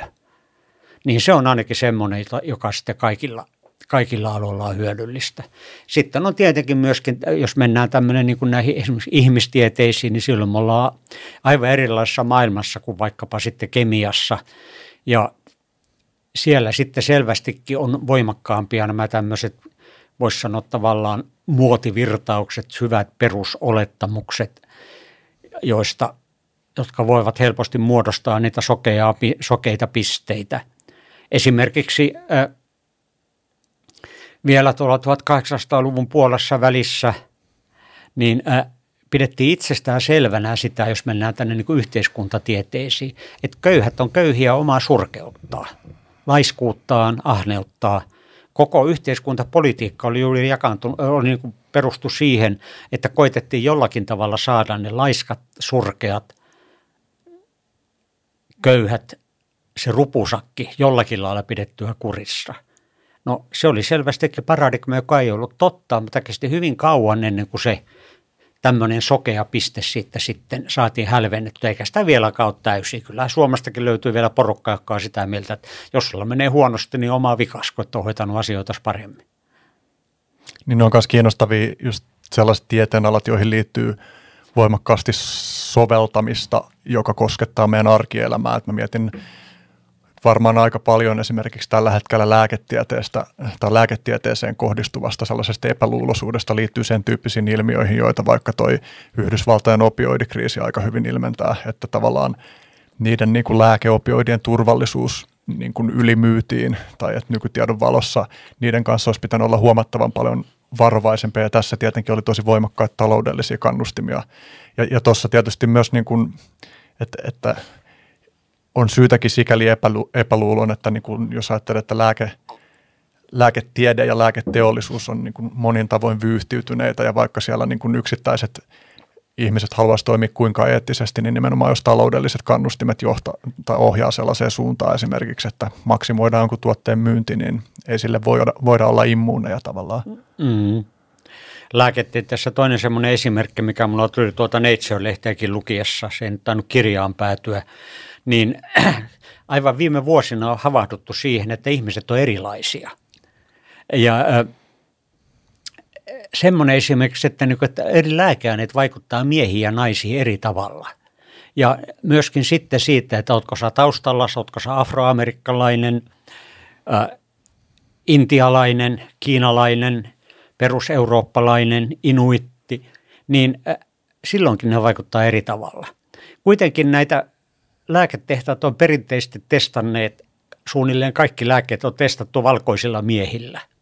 Ja nyt vasta on havahduttu siihen, että se on tuommoista, siinä on ollut musta aukko, kenelläkään tai sokea piste, että kukaan ei ole hoksannut, että eihän se näin mene. Että voi olla ihan ratkaiseva joku lääke, tepsii miehiä ja naisia aivan eri tavalla, niin kuin huomattu ihan uudestaan ja uudestaan.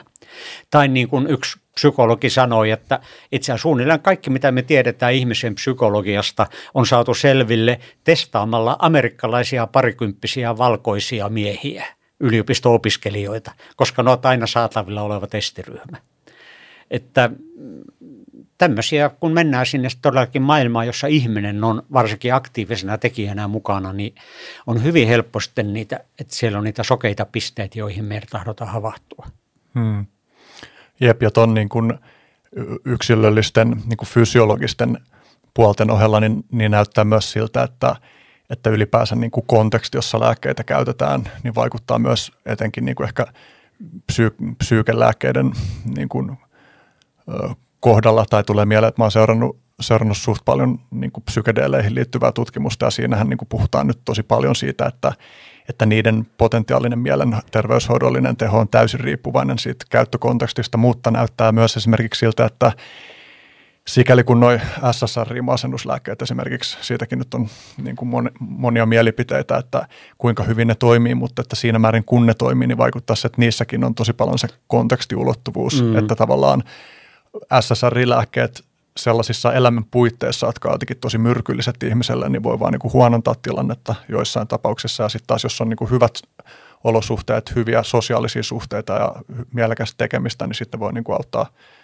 auttaa positiiviseen suuntaan. Että vaikea, vaikea sanoa, missä tuossakin ollaan niin kuin parinkymmenen vuoden päästä. Vaikka. Juu, kyllä sanotaan, mutta tieteessä on se, mikä, minkä mä koen riemastuttaa, että se kuitenkin edistyy. Että tehdään, otetaan harha-askelia, hakataan päätä seinään – muurataan ihan vääränlainen tiili siihen tieteen ra- suureen rakennelmaan ja todetaan, että nyt se on kyllä pakko, vaikka laasti on jo kuivunut, niin kyllä se pitää sitten lekan kanssa hakata pois ja yrittää uudestaan. Mutta tiede on kuitenkin, se on myöskin yksi tieteen määritelmä, että se on itseään korjaava uskomussysteemi, mitä uskonnot taas, eivätkä ideologiat eivät yleensä ole, ainakaan läheskään samanlaisessa määrin. Ja kyllä me edetään sitten. Ei ole, ei ole millään tieteenalalla jämähdytty sillä lailla, että tässä vaan ollaan. Joskus mennään nopeammin, joskus hitaammin. Nyt on sata vuotta odotettu sitä uutta Einsteinia ja kaiken teoriaa, joka yhdistää suhteellisuusteoriaa ja kvanttifysiikan ja niin edelleen, mutta edetään kuitenkin.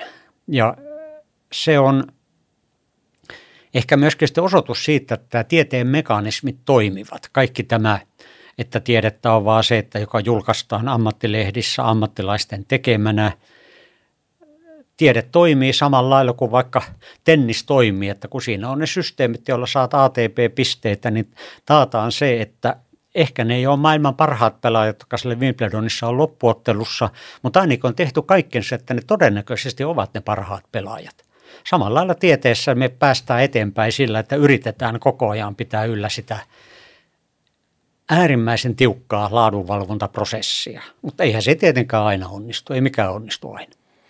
Niin, mä oon pohtinut paljon sitä kysymystä siitä, että, että kun puhutaan, että tiede on jotenkin konservatiivista ja vastustaa, vastustaa niin kuin käsitysten päivittämistä, mutta sitten ensinnäkin mä oon kokenut tosi hyödylliseksi kysymyksessä aina tuon tyyppisissä väitteissä niin kysyä, että verrattuna mihin.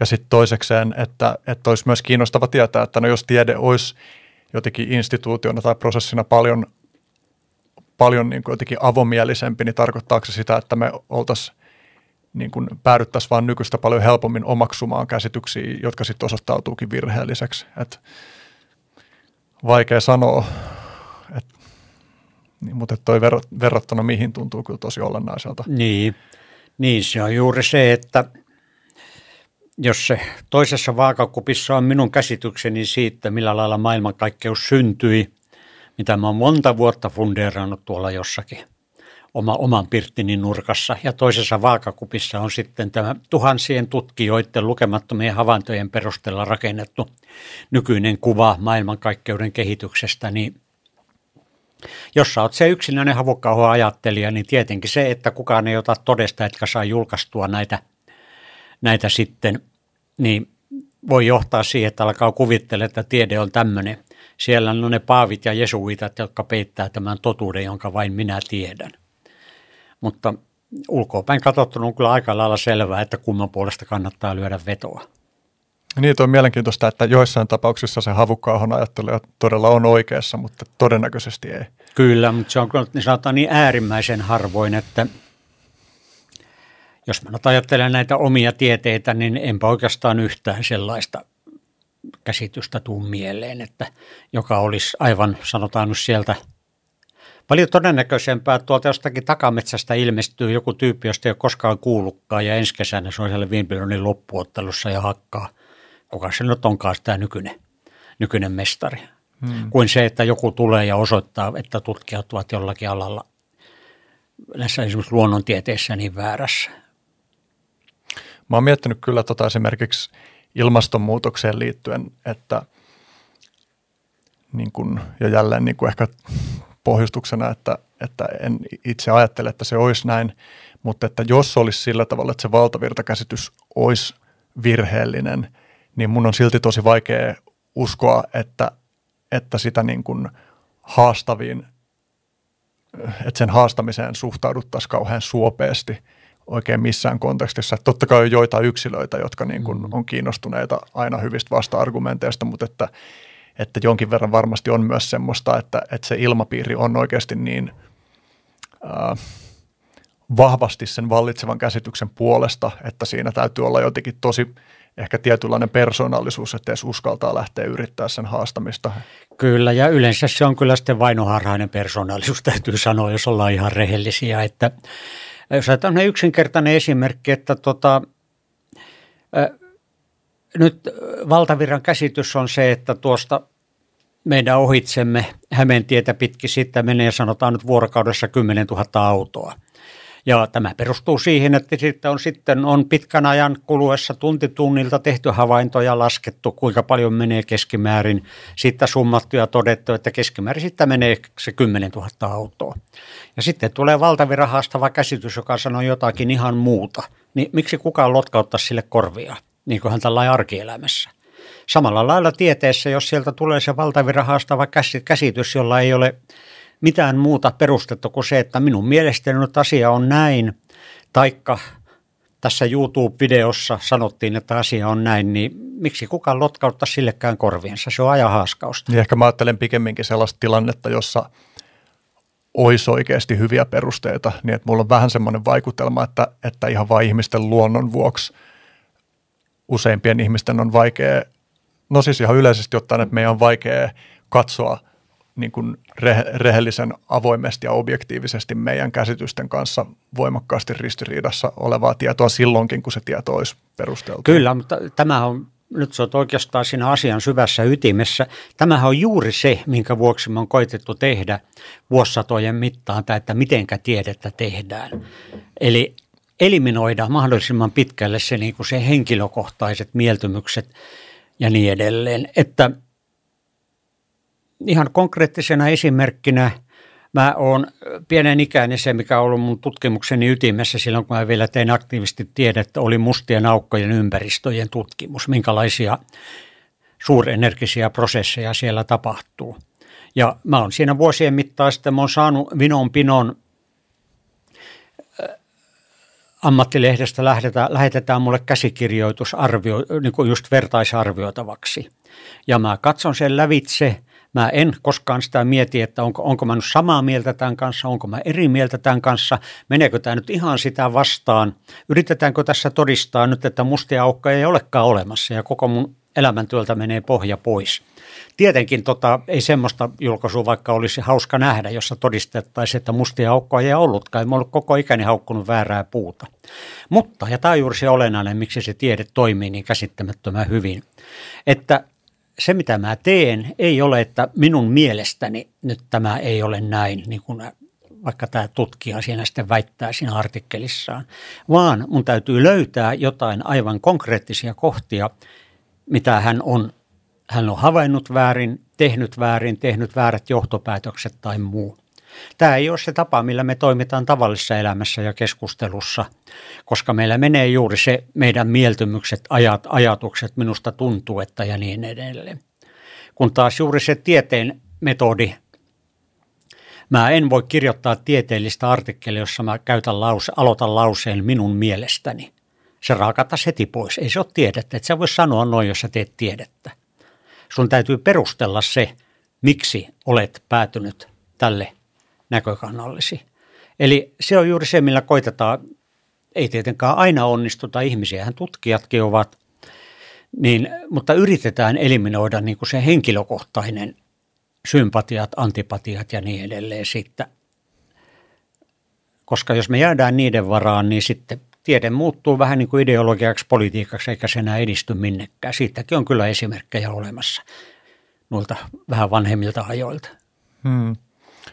Joo, mä itse huomaan just, että mä niin kuin luotan, luotan kyllä niin kuin tieteeseen instituutiona ja prosessina, mutta luotan myös nimenomaan siihen, että inhimillisyyden pimeät puolet ilmenee siinäkin. Ja, ja ajattelen esimerkiksi, että – en tiedä missä nykyään mennään niin kuin koulussa näiden juttujen kanssa, mutta että tunnetaidot ja tuon tyyppiset jututkin voisi olla niin kuin hyödyllisiä siinä, että ihmiset oppisivat tunnistamaan sitä, että miten omia käsityksiä vinouttaa se, minkälainen tunnesuhde on asioihin.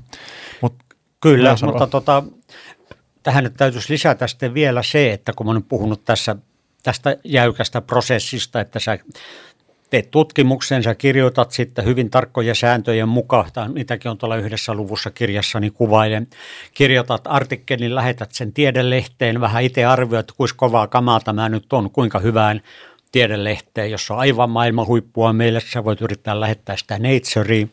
Todennäköisesti se tulee takaisin kohteliaan kiitoskirjeen kanssa, että ei mene lävitte, ei ole riittävän kiinnostava tai sitten on suorastaan väärin. Mutta – niin kuin tämän prosessin lisäksi sitten tiede on myöskin hyvin sosiaalista toimintaa. Sen vuoksi meillä justiin on, meillä on kokouksia, palavereja, meillä on omat sosiaaliset verkostot. Siellä ehkä istutaan päivä kuuntelemassa tieteellisiä esittelmiä, mutta illalla mennään sitten porukalla kaljalle ja siellä sitten kyllä sana lentää ja juuri tätä inhimillistä puolta tulee esille ja siinä sitten pannaan myöskin omat ja toisten ajatukset sillä lailla hyvin epätieteellisellä tavalla voisi sanoa ruotuun. Eli ei se inhimillisyys tietenkään tieteestä minnekään katoa eikä saakkaan kadota. Niin, jep, ehkä mä ajattelen sitä, että on hyödyllistä, mitä paremmin me huomioidaan tai osataan tunnistaa sitä, että minkälaisissa asioissa se esimerkiksi voi vinouttaa ja niin poispäin. Mutta, Kyllä, mä voisin tähän vielä lisätä, että ehkä, ehkä enemmän kuin siinä itse siinä, että mitä me tehdään ja miten me se tehdään, on, että se vinoutuminen näkyy siinä, että mitä me yleensä valitaan tutkimuskohteiksi – Esimerkiksi juuri kun tässä mainittiin tämä lääketiede, että jos me edes itsekään huomaa, että me valitaan tutkimuskohteeksi ainoastaan niin kuin länsimaalaiset valkoiset miehet, niin silloin me selvästikin on menty, menty jossakin pieleen, vaikka me tehdäänkin se homma ihan tieteellisesti. Eli juuri se, että havahdutaan, että ja mikä on tärkeää tutkimusta mikä me valitaan, mikä me sitten syystä tai toisesta jätetään tutkimatta, jätetään koluamatta, niin se on myöskin yksi hyvin inhimillinen osa, johon ja se on myös semmoinen, johon sitten ei tarvitse olla asiantuntija kiinnittääkseen huomiota. Ei sun tarvitse olla lääketieteen tohtori hoksataksi hetkinen. Miksi tässä tämän uuden lääkkeen niin testiryhmässä ei ole yhtään ainoata mustaa naista? Hmm. Joo. Tästäkin tiedeteemastakin voisi jatkaa vaikka monta tuntia, mutta me ollaan nyt toisella tunnilla meidän, meidän aikaa tässä, niin mennään teknologiateemaan. Mitä on teknologia? Se on tiedon hyödyllistä käyttöä, mä sanoisin, eikä valitettavasti aina hyödyllistäkään. Eli me voidaan ajatella, tässä on ihminen, homo sapiens, sitten on maailma, maailman todellisuus, jos nyt oletetaan, että se todellista on, ja teknologia on se käyttöliittymä siinä välissä. Se, jolla me otetaan maailmasta se, mitä me sinne tarvitaan, oli kyseessä ravinto, energia, informaatio ja jolla me myöskin annetaan sitten maailmalle takaisin sitä, mitä me itse tarvitaan ja mitä mahdollisesti maailma tarvitsee. Hahmotko sä sen tyyppiset asiat kuin vaikka kieli olisi teknologiaa? No mä en kieltä sanoisi teknologiaksi, koska kieli on kuitenkin, se on, se on ihmisten välinen. Kyllä sä voit puhua puulle ja halata puuta, mutta tuskin puu sitten paljonkaan välittää. Eli kyllä mä sen teknologian niin kuin vähän vähemmän inhimillisenä näkisin kuin kielen juuri siinä mielessä. Hmm. Y- yksi sellainen teema, jonka äärellä mä oon tässä paljon niin kuin pureksinut asioita valmistautuessani tähän podcastiin on se, että sä oot tosi niin kuin teknologi- teknologia optimistisesti orientoitunut ja mm, musta on myös paljon semmoista teknologia-optimismia. Sitten lisäksi musta on myös paljon semmoista ö, ehkä kyynisemmin teknologiaan suhtautuvaa puolta. Mä oon just paljon lueskellut juttuja liittyen niin kuin, ö, tällaisiin sivilisaation romahdusskenaarioihin ja vastaaviin, ja ne niin kuin painii nämä kaksi puolta mm. mussa, ja mä pidän sitä ihan hyvänä, hyvänä tilanteena, että ne painii. Mutta on ollut kiinnostavaa niin kuin, ö, sisäistää sitä, että minkä luonteesta sun se optimismi koskien teknologiaa ja tulevaisuutta ja tämän tyyppisiä juttuja on. Mitä sä niin kuin sanoisit siihen, kun musta tuntuu, että semmoinen yksi just kritiikki, jota sun ajattelua kohtaan on, on niin kuin esitetty usein on, että, että, että sä oot niin kuin teknologia-optimistinen ja ehkä teknokraattinen ö, sellaisella tavalla, joka niin kuin nojaa paljon – siihen, että meillä käy hyvä mäihä. Esimerkiksi kun sä puhut vaikka fuusiovoimasta ja siitä, että miten, miten paljon ongelmia se voi ratkaista, niin joku voisi sanoa, että sä asetat liikaa luottamusta siihen, että, että toistaiseksi olemassa olemattomilla teknologioilla me ratkaistaan nyt tällä hetkellä polttavia niin kuin esimerkiksi ekologisia haasteita tai muita tällaisia. No nyt on tärkeää erottaa toisistaan kaksi asiaa. Teknologia ja ihminen, joka sitä teknologiaa käyttää. Kun sä sanot tuossa, että sä suhtaudut vähän kyynisesti teknologiaan, mutta eikö sä itse asiassa suhtaudutkin vähän kyynisesti niihin ihmisiin, jotka sitä teknologiaa mm. käyttävät. Eli jos on tämmöinen hyvin yksinkertainen esimerkki, mitä mä ennenkin käyttänyt, niin ajatellaan lapiota aivan mahtavaa teknologiaa. Kuinka paljon helpompaa sillä onkaan kaivaa ojaa kuin paljaan käsi, taikka jollakin, jollakin litteällä liuskakiven palasella, niin kuin aikaisemmin täytyy tehdä. Mutta toisaalta lapiolla voi kaivaa myöskin joukkohautoja, sillä on paljon helpompi tappaa kaveri kuin paljainkäsi. Siitäkin riittää esimerkkejä Suomesta Ruandan kansanmurhaa saakka. Eli mä sanoisin sillä lailla, että se ongelma ei varsinaisesti ole se teknologia, koska aina meillä löytyy teknologiaa tehdä pahaa jos me halutaan tehdä pahaa. Mutta toisaalta, jos ei meillä ole mitään teknologiaa, niin meidän kykymme tehdä hyvää myöskin itsellemme, maailmalle, toisillemme on äärimmäisen rajoittunutta. Voisi sanoa silläkin lailla vielä yhtenä vertauskuvana, että teknologian kautta me kasvamme lapsista aikuisiksi. Me pystymme, aikuinen pystyy uskomattoman määrään erilaisia asioita, mitkä kaikki ovat tuollain pari-kolmenvuotiaille lapselle mahdottomia. Ja se meidän kykymme, tietenkin se, että meillä on paremmat aivot aikuisena kuin lapsena, mutta ennen kaikkea se, että me olemme kasvaneet yhä teknologisemmaksi lajiksi. Tämä käyttöliittymä meidän ja maailman välillä päivittyy koko ajan ja enimmäkseen se on päivittynyt sillä lailla, että siitä on ollut meille hyötyä.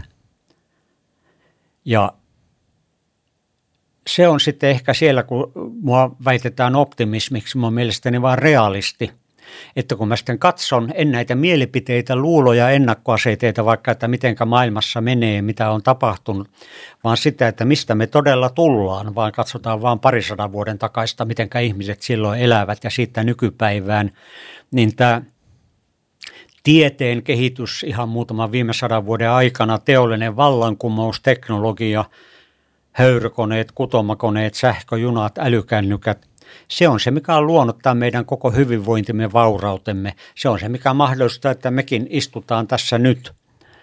Parisataa vuotta sitten, 500 vuotta sitten, toinen meistä olisi ollut todennäköisesti jo kuollut, toinen olisi raatanut jossakin aamusta iltaa töissä, vailla mitään toivoa muunlaisesta tulevaisuudesta. Ää, mutta eihän ihmiset ajattele tätä, kun ajattelee teknologiaa. Ne ajattelee kaiken näköisiä tohtori Outolempia, ydinjätettä, geenimutanttihirviöitä ja niin edelleen. Niin. Ja se vääristää mun mielestä niin kuin ihmis, ihmisten käsityksen ja puheet sitten teknologiasta, teknologian mahdollisista ja mahdollisuuksista ja sitä myötä myöskin sitten meidän tulevaisuuden mahdollisuuksistamme. Mä ajattelen, että – tai ensinnäkin mä koen omassa kokemuksessani olevan ihan äärimmäisen etuoikeutettu siinä, minkälaisia mahdollisuuksia mulla on. Mä koen eläväni just sellaista elämää, joka on mun niin kuin,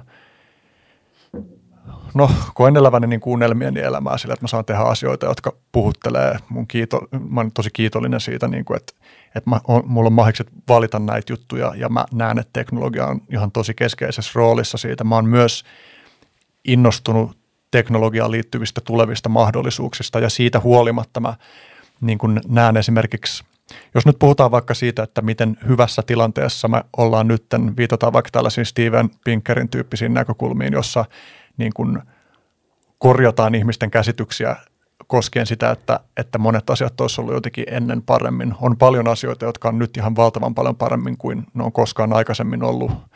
Mutta tietysti keskeinen yksi pinnan alla oleva juttu, joka jää esimerkiksi niin kuin vaikka jossain BKT-laskelmissa huomioita on kaikki ulkoisvaikutukset ja se, että miten niin kuin, että tavallaan se näkökulma, jonka mukaan monet näistä hyvistä asioista on ikään kuin otettu velaksi. Ja tietysti aivan keskeinen teknologinen esimerkki tästä on öljy ja öljyn hyödyntäminen. Mm-hmm. Että mä, niin kuin, mä oon miettinyt paljon sitä, kun öljyä tavallaan niin kuin soimataan paljon, mutta mä oon miettinyt jopa, että pitäisikö meidän niin kuin opetella kunnioittamaan ja rakastamaan öljyä enemmän sikäli, koska se on niin ihmeellinen energiamuoto, että mä, mä oon niin ajatellut, että jos ihmiset pitäisi jotain öljyn ylistysrituaaleja, niin saisiko se meidät suhtautua kohtuullisemmin ja nöyremmin siihen, mutta niin kuin, että öljyhän on ihan uskomaton ilmiö maailmassa, mutta se myös on niin kuin mahdollistanut tosi merkittävän osan siitä, mitä viimeisen parin sadan vuoden aikana on tapahtunut.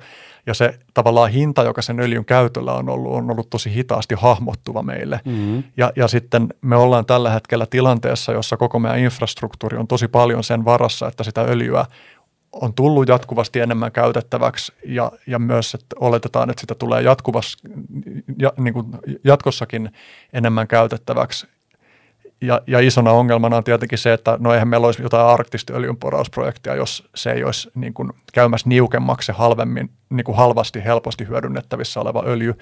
Ja sitten totta kai meillä on teknologia visioita, teknologisia visioita, miten siitä päästään eteenpäin. Ja mä esimerkiksi uskon kyllä, että ydinvoimalla on joku rooli, jos me halutaan päästä fossiiliriippuvuudesta yli, mutta mä en silti huomaa olevani erityisen vakuuttunut siitä, että meillä olisi tällä hetkellä kovin hyvää ikään kuin taistelusuunnitelmaa – sen tilanteen päivittämiseksi, koska se infrastruktuurinen päivitys ja panostus, mitä vaadittaisiin öljyn tai fossiilisten polttoaineiden korvaamiseksi jollain muulla on ihan valtava. Se määrä, mitä vaikka ydinvoimaa pitäisi rakentaa, jotta me ei jouduttaisi niin tekemään jotain voimakasta kompleksisuuden alasajo siinä välissä niin on ihan tolkuton, mm. etenkin nyt tämän hetken poliittisessa ilmapiirissä. Kyllä, mutta tässä on nyt juuri se, mitä mä äsken sanoin, että täytyy erottaa toisistaan teknologia ja ihminen, joka sitä teknologiaa käyttää. Että olet aivan oikeassa siinä, että kyllähän tämä meidän teollinen vallankumous perustuu ihan puhtaasti fossiilisille polttoaineille. Tai ei nyt ihan kokonaan, kyllä se myöskin puuta poltettiin, mutta öljy, kivihiili ja niin edelleen. Ja vähän samalla tavalla kuin ei Suomen vauraus olisi ollut mahdollista, jos se meille olisi ollut näitä mahtavia metsiä. Mutta niin kuin hyvin tiedät, ei se Suomi elää metsästä sloganilla, ei pitkälle enää mennä eteenpäin, jos ajatellaan vaan Suomea ja tätä, mihin, mihin Suomen hyvinvointi perustui. Ja samalla lailla kyllä me ihan voidaan rakentaa öljylle ja kivihiilelle. Kiitos, kiitos tästä kaikesta, minkä annoitte, mutta nyt täytyy sitten siirtyä johonkin muuhun. Tässä taas sitä, mä käytin aikaisemmin tätä vertausta, että kuinka ihmiskunta on niin kuin lapsi, joka kasvaa aikuiseksi ja oppii käyttämään, tekemään yhä uusia temppuja, käyttää yhä uusia teknologioita, niin jossakin vaiheessa hyvä, äh, hyvän sään aikana pitää ymmärtää luopua jostakin teknologiasta, esimerkiksi tutista. Ei me enää kuljeta ympärinsä tuttia imeksiä, se on ollut hyödyllinen pienenä, mutta ei ole enää. Kapalot samoin, turvapyörät polkupyörissä ja niin edelleen ja niin edelleen. Meidän täytyy siirtyä yhdestä vaiheesta toiseen vaiheeseen niin elämässä kuin tässä koko ihmiskunnan historiassa ja siinä tulee just se mieleen, että tuskin kukaan lapsi on niin riemulla heittänyt tuttia menemään. Kyllä niin kuin vanhemmat tietää, kyllä siinä on sitten itkua, parkua ja muuta ja pitää koittaa keksiä jotakin tarinaa, että nyt ketunpojat tarvitsee tuttia, ja eikä heitetä tutti tänne, niin ketunpojat sitten ottaa se ja ovat onnellisia. Ja samalla tavalla meillä sitten, meitäkin täytyy ihmiskuntaa kokonaisuutena, valtioita, päättäjiä, firmoja houkutella, maanitella, vähän uhkailla ja pakottaakin, niin kuin jokainen vanhempi tietää, niin siirtymään uuteen vaiheeseen. Esimerkiksi juuri energiassa, että satakunta vuotta on tiedetty, että näin ei voi jatkua. Svante Arhenius ja muut tuossa viime vuosisadan alussa – alkoivat jo osoittamaan, että tämä, me lämmitetään ilmastoa ja siinä voi käydä huonosti. Voisi sanoa, että tuossa jossain 3-40 vuotta sitten alkoi kuulumaan todella niin kuin kriittisiä ääniä ja ilmastotieteilijät, ekologit alkoivat varotella tästä ympäristösaastumisesta ja muusta – Täytyy muistaa, että semmoinen asia kuin ympäristösuojelu, ei sitä sanaa oikeastaan ollut edes olemassa suomen kielessä, kun mä olin pieni. Se oli jotain korkeata, joka liittyi Serengetin leijoni, eikä siihen, että lievestuorella ei voi uida. Me on havahduttu, mutta havahdutaan aina hitaasti. Se on valitettava osa meidän ihmisyyttä. Meissä on aina se muutosvastarinta. Me tiedetään, mitä pitäisi tehdä, vaikka itsekin sitä ehkä kielletään, mutta kyllä me syvissä sisimmässä me tiedetään – ja se, miten meidät sitten saadaan tekemään, se saadaan käyttämään teknologiaa oikealla tavalla, ottaa käyttöön uusi teknologia. Siinä on se ongelma, eikä niinkään siinä teknologiassa.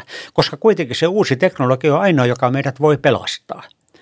Ää, ei, me mennään semmoisiin penttilinkolalaisiin väkivaltafantasioihin, jos me halutaan palata sinne takaisin, takaisin niin kuin punaiseen, punaiseen tupaan ja luomuperunamaahan – silloin me palataan niihin vanhoihin huonoihin aikoihin, jotka eivät kovinkaan kaksisia olleet. 200, 2000, 20 000 vuotta sitten takaisin luonnon armoille osaksi ravintoketjua.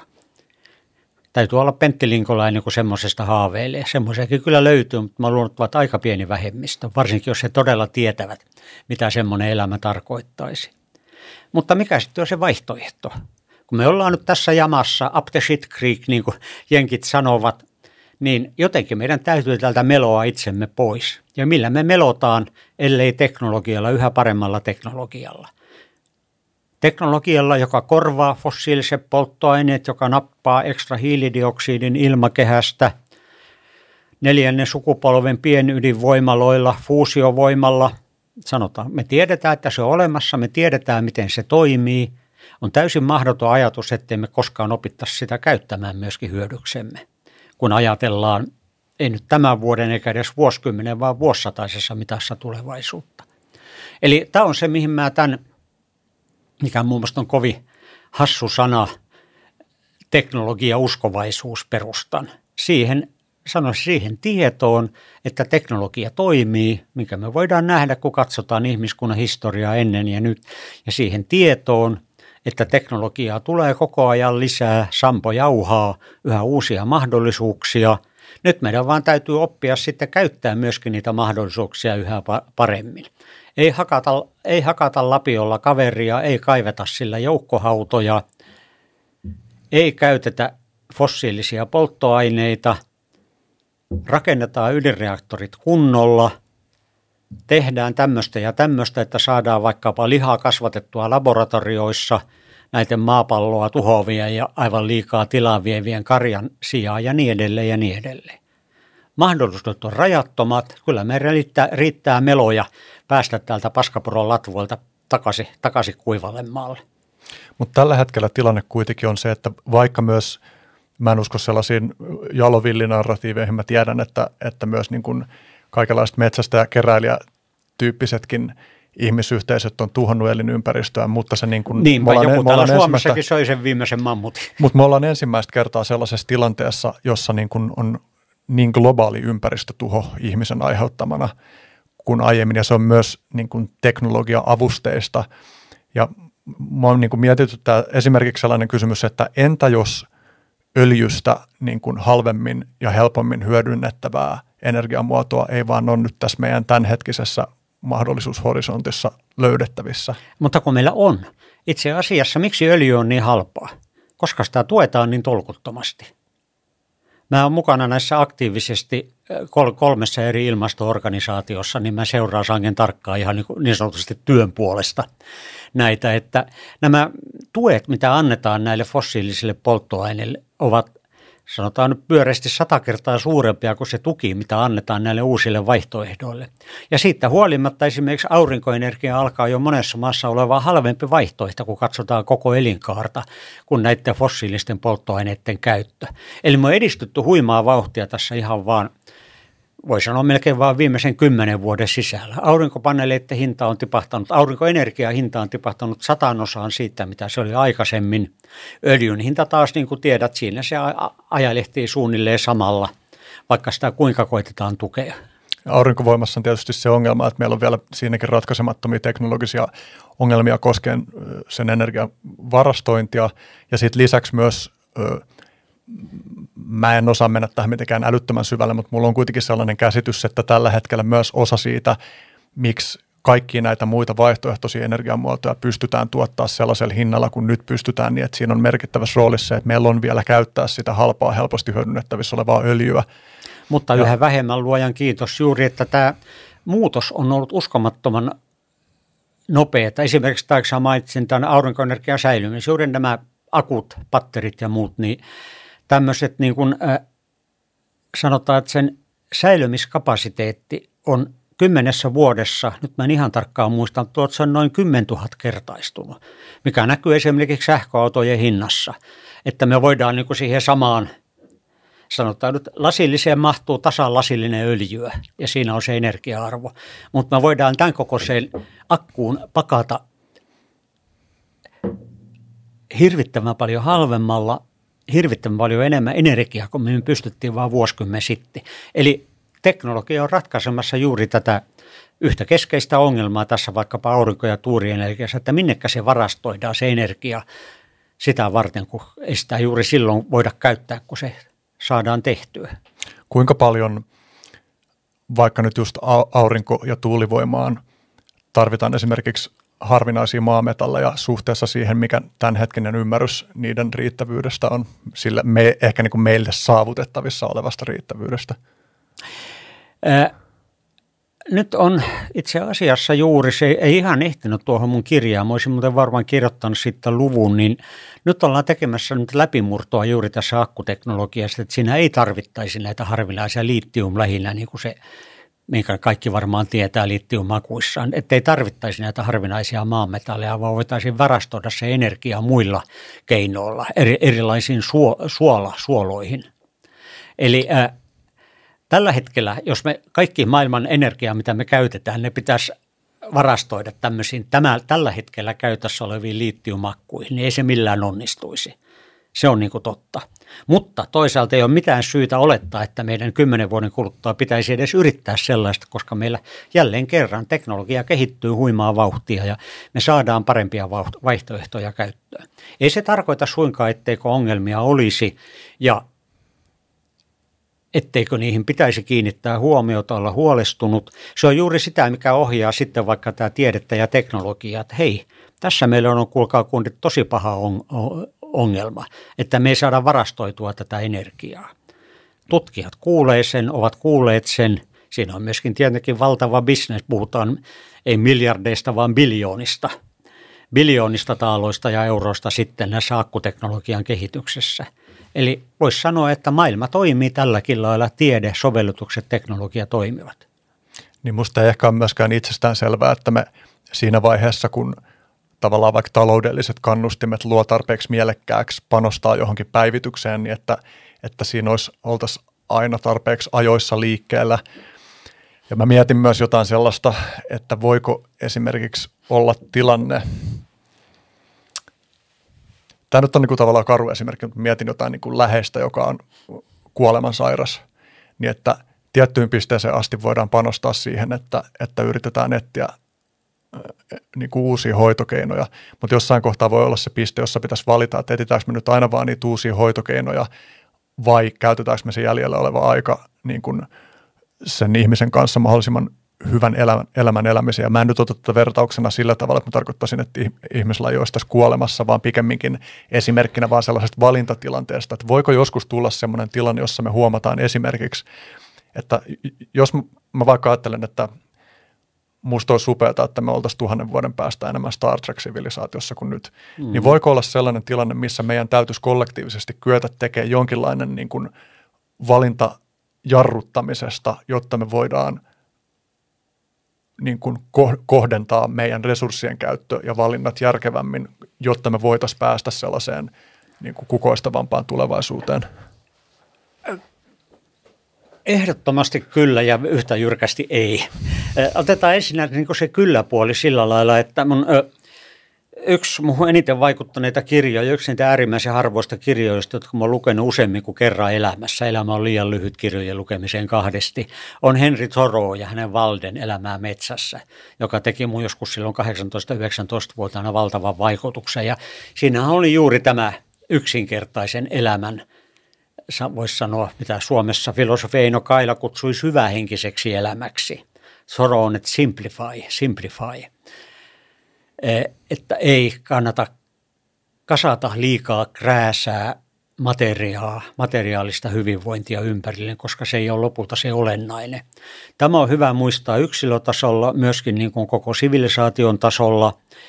E, tämmöinen voisi sanoa, että semmoinen siirtyminen aineellisesta kulttuurista aineettomaan kulttuuriin monilla eri tavoilla, niin se on mun mielestäni ainoastaan välttämätöntä jo pelkästään sen vuoksi, siinä säästetään ainetta ja energiaa juuri niitä, jotka tämä maapalloa ympäristöä rasittavat, vaan että se tekee meidän elämästä ihan oikeasti parempaa.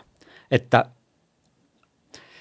keskitytään fyysisen kasvun sijasta henkiseen kasvuun. Koitetaan kasvattaa sitä aivo, aivojen toimintaa sen sijaan, että kasvatetaan mahaympäristöä roskaruualla tai kaviaarilla ja champanjalla. Koitetaan tuottaa omaan elämäämme sitä kestävää sisältöä. Tätä, mitä nämä kaikki lukemattomat elämäntaidon oppaat, filosofit ja profeetat ovat aina meille tarjonneet. E, eli tällä tavalla se tämmöinen niin tämä materiaalisen kulttuurin kasvun jatkuminen ei ole väistämätöntä, ei toivottavaa, vaan meidän pitää oppia katsoa muutakin kuin sitä, että ei se onni ole siellä punaisessa Ferrarissa tai Vuittonin väskyssä, taikka siinä, että mä pääsen nyt tämän jonkun todellisen tai kuvitellun pyramidin huipulle sinne ykköseksi. Tämä on hyvin tuttua vaikkapa ystävämme Dalai Laman puheista ja eikä ainoastaan hyvin monien muidenkin fiksujen ihmisten. Mutta sitten toisaalta on se, että jos katsotaan vaikka semmoista brutaalia faktaa, että Suomen reaalinen BKT on viisi kertaa se, mitä maailman keskimäärin henkeä kohden laskettuna. Eli jos me ajatellaan sitä, että kaikilla pitäisi olla oikeus yhtä hyvään, terveelliseen, turvalliseen elämään, vapauteen, mahdollisuuksiin kuin meillä suomalaisilla, niin silloin me tarvitaan maailmaan viisi kertaa enemmän vaurautta. Ja mistä se vauraus tulee? Siihen me tarvitaan edelleenkin sitä kasvua, sitä tiedettä, sitä teknologiaa. Eli se haaste, niin kuin mä näen sen, on tuplahaaste. Toisaalta meidän pitää vielä toistaiseksi pitää yllä myöskin tätä kasvua, tätä rumaa, pahaa BKT-nousua, että maailman muutkin ihmiset saavat tarpeeksi vaurautta voidakseen elää niin kuin me elämme. Mikään muu on oikeudenmukainen, reilu, myöskin stabiilimman, vakaamman, rauhallisemman maailman takama päämäärä. Mutta Toisaalta meidän pitää myöskin muistaa, että meillä on maailma pelastettavana ja yhä enemmän ja enemmän suurata sitä, su, suunnata sitä teknologiaa, teknologian keinoja, jota me on tähän saakka käytetty lähes yksinomaan tämän ihmisen pelastamiseen, niin myöskin maailman pelastamiseen.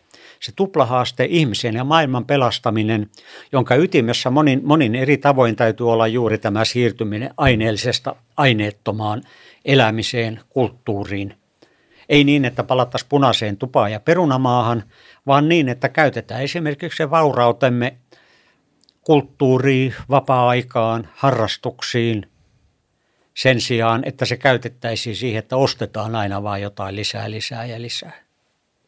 Niin käsittääkseni kuitenkin sun tulevaisuusvisioissa kuitenkin sikäli niin kuin resurssien kulutus kasvaa, koska, koska niin kuin alat lisääntyvä energiakäyttö esimerkiksi on tarpeen – vaikkapa niin kuin sellaisiin mm, avaruuden, mitä se nyt voisi kiteyttää lyhyesti sillä että jos ajattelee, että samalla tavalla kuin ihminen on tällä planeetalla pyrkinyt tutkimaan kaikki mahdolliset kolkat, niin meillä on varmaan aika luonteenomasta pyrkiä tekemään se myös kaikkialla maailmankaikkeudessa, mihin me vaan pystytään pääsemään. Mutta ehkä onko sun ajatuksena se, että jotta toi voisi olla mahdollista, niin tässä tarvittaisiin kuitenkin jonkin sortin kohtuullistaminen – välissä. Kyllä siis sitä kohtuullista, mutta myöskin se, että tämä on myöskin yksi sellainen olkiukko, mitä sitten tämmöiset niin kuin, vastaaväittäjät aina esittää, että rajaton kasvu ei ole mahdollista. No ei tietenkään ole, mutta ei kukaan ole koskaan mun tietääkseni rajatonta kasvua ehdottanutkaan. Aina siinä tulee joku raja vastaan. Ajattelen, että vaikka esimerkiksi ravintoa, niin ei me, vaikka me varustuttaisiin viisi kertaa enemmän tästä, niin ei me aleta syömään viittä kertaa enemmän sitten kaloreja joka päivä. Eli siinä on tavallaan tämmöinen S-käyrä, eli saavutetaan se taso, joka on ruoan suhteen meidän ihan meidän fysiologiasta johtuva taso. Muussakin kulutuksessa, kyllä mä uskon, että siellä alkaa tulemaan vastaan se, että minkä verran me halutaan, minkä verran me tarvitaan. Itse asiassa katsotaan vaikkapa asumista Suomessa. Yksi semmoinen, mistä mä olin puhumassa tässä juuri yhdelle firmalle muutama viikko sitten, niin siinä – runsas sata vuotta sitten yhtä huonetta kohden, silloin laskettiin huoneita eikä neljätä, yhtä huonetta kohden oli keskimäärin asui kaksi ja puoli ihmistä. Jos yhdessä huoneessa asui yli neljä ihmistä, se luokiteltiin ahtaaksi asumiseksi. Ja ne huoneet eivät olleet mitään palatsihuoneita. Nyt sitten yhdellä ihmisellä alkaa olemaan kohta kaksi huonetta käytössään keskimäärin Suomessa, kaikki ihmiset mukaan luettuna. Ja se alkaa tasaantumaan sitten se kasvu, että – harva meistä haluaa kymmenen huoneen asuntoa itselleen. Eli siinäkin tulee tavallaan se luonnollinen yläraja, mitä me huomataan, että ei, se, ei me haluta, ei me tarvita tätä enempää. Tässä on jo kaikki, mitä mä tarvitsen elämältä, ruoan, asumisen suhteen ja samalla tavalla muissakin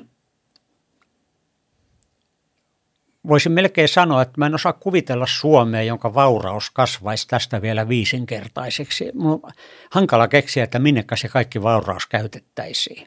Meillä on niin paljon kaikkea, mitä me tarvitsemme ja kuopimme vielä käyttää sitä fiksummin ja paremmin. Sen sijaan mun mielestä ihan yhtä selvää, että me tarvitaan viisi kertaa enemmän sitä vaurautta tuonne maailmaan, koska ilman sitä me ei voida sitten tarjota ihmisarvoista elämää muille maailman ihmisille. Tuo on kiinnostava tuo kysymys siitä BKT-näkökulmasta, että minkälainen meidän BKT olisi, mikäli me osattaisiin laskea se sellaisella tavalla, että se oikeasti huomioisi ulkoisvaikutukset, koska musta vaikuttaa siltä, että se on BKT-mittarina niin kuin isoin ongelma. Että, että e, e, ensinnäkin, että siinä on poliittisia päätöksiä taustalla, että miten se on valittu määritellä, että lisäksi myös, että meillä ei ehkä ole vain yksinkertaisesti ymmärrystä siitä, että miten, miten ulkoisvaikutukset pitäisi laskea edes, mikä kaikki pitäisi sisällyttää ulkoisvaikutuksiin. Kyllä, tästähän on tota, ovat nämä maailman huipputaloustieteilijät, nobelistit ja muut olleet aika lailla yksimielisiä jo pitkään juuri siitä, että tämä on tämä, niin kuin tämä kuulunut esimerkki, että jos mä nyt tässä hyppään pöydän yli ja tapaan sinut, niin Suomen BKT nousee, kun se työllistää sitten tota laki, laki, lakimiehiä, oikeuslaitosta, hautausurakoitsijoita, kirkkoakin kenties, jos kuulut kirkkoon ja niin edelleen. Ö, mutta on selvää, että ei tämmöinen kasvu, tämmöistä kasvusta ole kenellekään iloa. Ja, ja näitähän on koitettu, toisaalta koitettu kehitellä näitä vaihtoehtoisia sitten tämmöisiä indeksejä, mutta kun niistä mikään ei oikein ole kunnolla toimiva.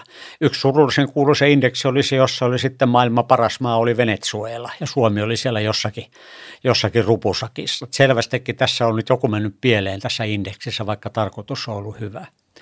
Et se on totta, että BKT on huono mittari, mutta toisaalta se on paras, mitä meillä on toistaiseksi. Esimerkiksi vaikkapa sillä lailla, että jos mitä on lukuisia kertoja tehty, joita mäkin usein näytän esitelmissäni, että pannaan vaaka-akselille BKT henkeä kohde siinä maassa, pannaan pystyakselille kuinka tyytyväisiä ihmiset ovat elämänsä siinä maassa. Ihan heiltä itseltään kysyttynä, kouluarvosana. Niin siinä on hyvin kaunis selkeä riippuvuus. Eli mitä vauraampi maa, sitä onnellisimmat ihmiset, joka kertoo sen, että jotain se BKT kuitenkin mittaa mm. meidän, meidän niin kuin ihmisen elämän hyvyydestä. Ja on ihan sama, tai samassa käsityksessä, joskin mua kiinnostaisi tosi paljon just nähdä, että kuinka paljon siinä on esimerkiksi muualle siirretystä tuotannosta johtuvaa harhaa, kuinka paljon just niin kuin se meidän elintason nousu on esimerkiksi seurausta siitä, että Kiinassa on mahdollista polkea työoloja ja niin mm-hmm. niin poispäin.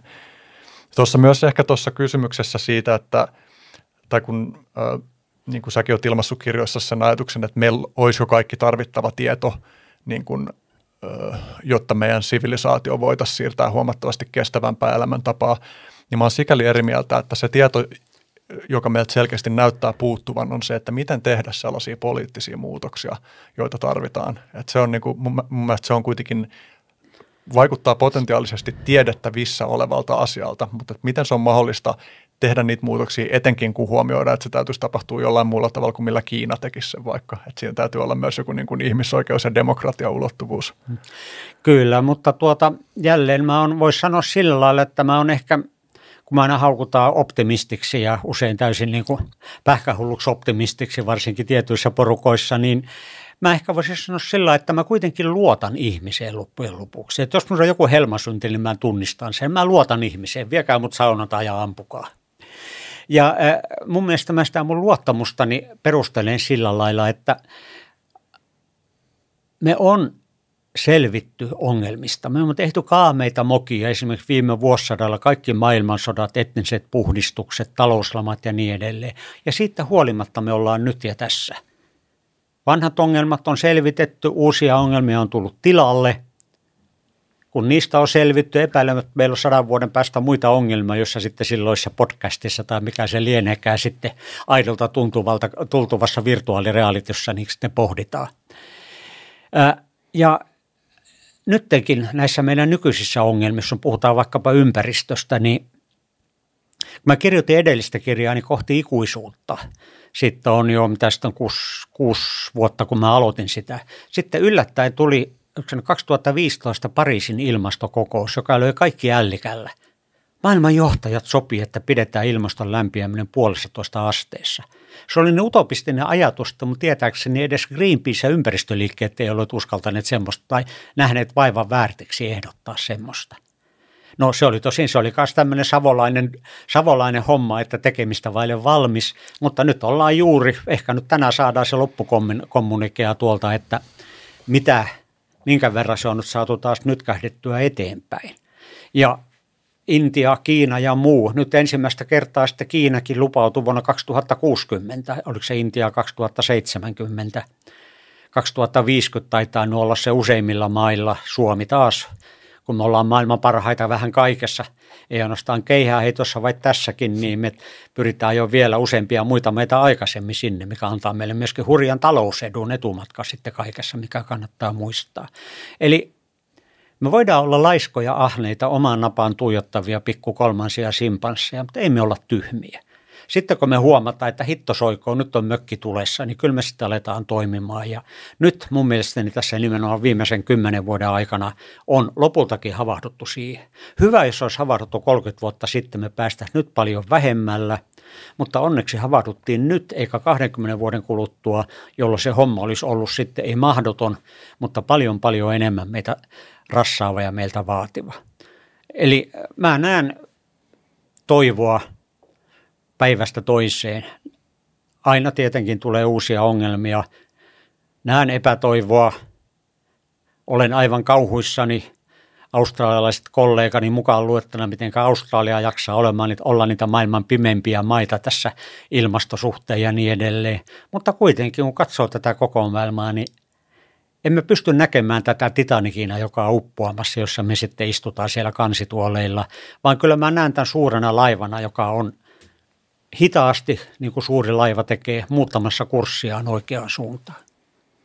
Mussakin on niin kuin paljon sekä niin kuin jonkin verran uskoa tuohon, että paljon haluaa uskoa siihen, mutta en ole, niin kuin, en ole täysin varma, että kuinka on. Ja ongelman luonteessa niin kuin yksi kinkkinen juttu on se, että, että kyse ei ole ainoastaan siitä, että valitseeko yksittäiset ihmiset tehdä hyviä päätöksiä, koska on kaikki tällaisia niin kuin peliteoriatyyppisiä koordinaatio-ongelmia. Et mulla on niin kuin jäänyt mieleen hyvänä esimerkkinä se, että, että joku niin kuin valas, joka on vapaana merellä, niin sen rahallinen arvo on nolla ja sitten joku ihminen, jonka ehkä perheen ruokapöytä on kiinni siitä, että metsästääkö sen valaa, mutta jos se ei metsästä sitä, niin joku muu metsästää sen kuitenkin.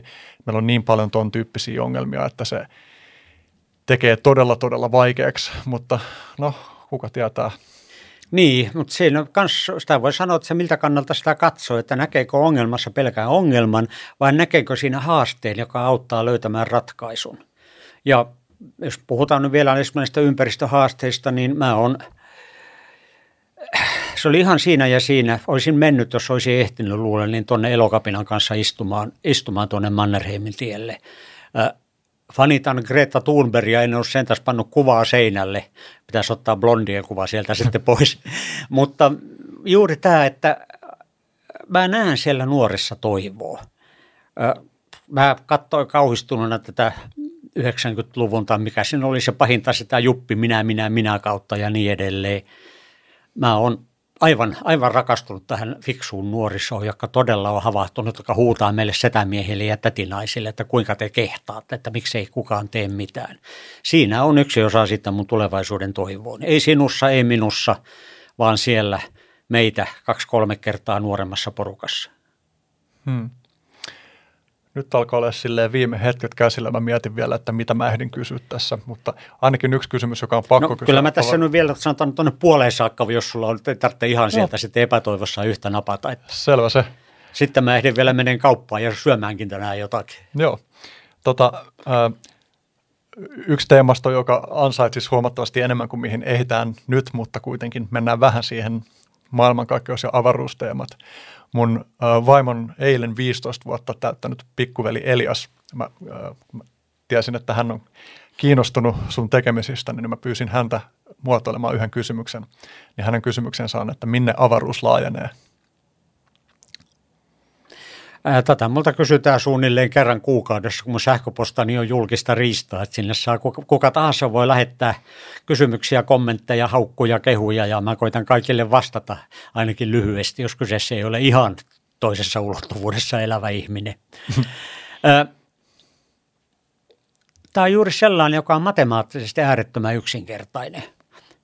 Jos olet opiskellut yliopistotasolla matematiikkaa – mä kirjoitan tuohon kolme lyhyttä yhtälöä, sä katot niitä, aha, joo, siis tuolla lailla. Ja sitten sä voit kirjoittaa siihen ja tämä on sitten se vaihtoehto, eikös niin? Ja siinä se on, kaikki on ihan selvää. Mutta kun ei ole sitä matematiikan kieltä, niin miten mä sen selitän? Se on vähän sama juttu, kun mä koitan kuurolle selittää musiikkia. No mä voin tehdä sitä elehtimällä ja muuta, että onko tämä no hautajaismarssi vai onko tämä iloista tanssia vai muuta.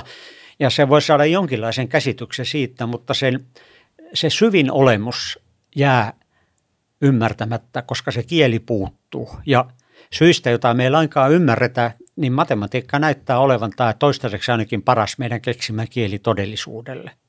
Eli voisi sanoa sillä lailla sitten tähän, että maailmankaikkeus laajenee havaintojen perusteella, luonnonlait sallivat sille sen vaihtoehdon. Toinen vaihtoehto on, että se supistuisi koko ajan, mutta näköjään maailmankaikkeus on päättänyt laajata ainakin tällä hetkellä, niin kuin meidän kaukoputket ja mittaukset näyttää. Ja mihin se laajenee?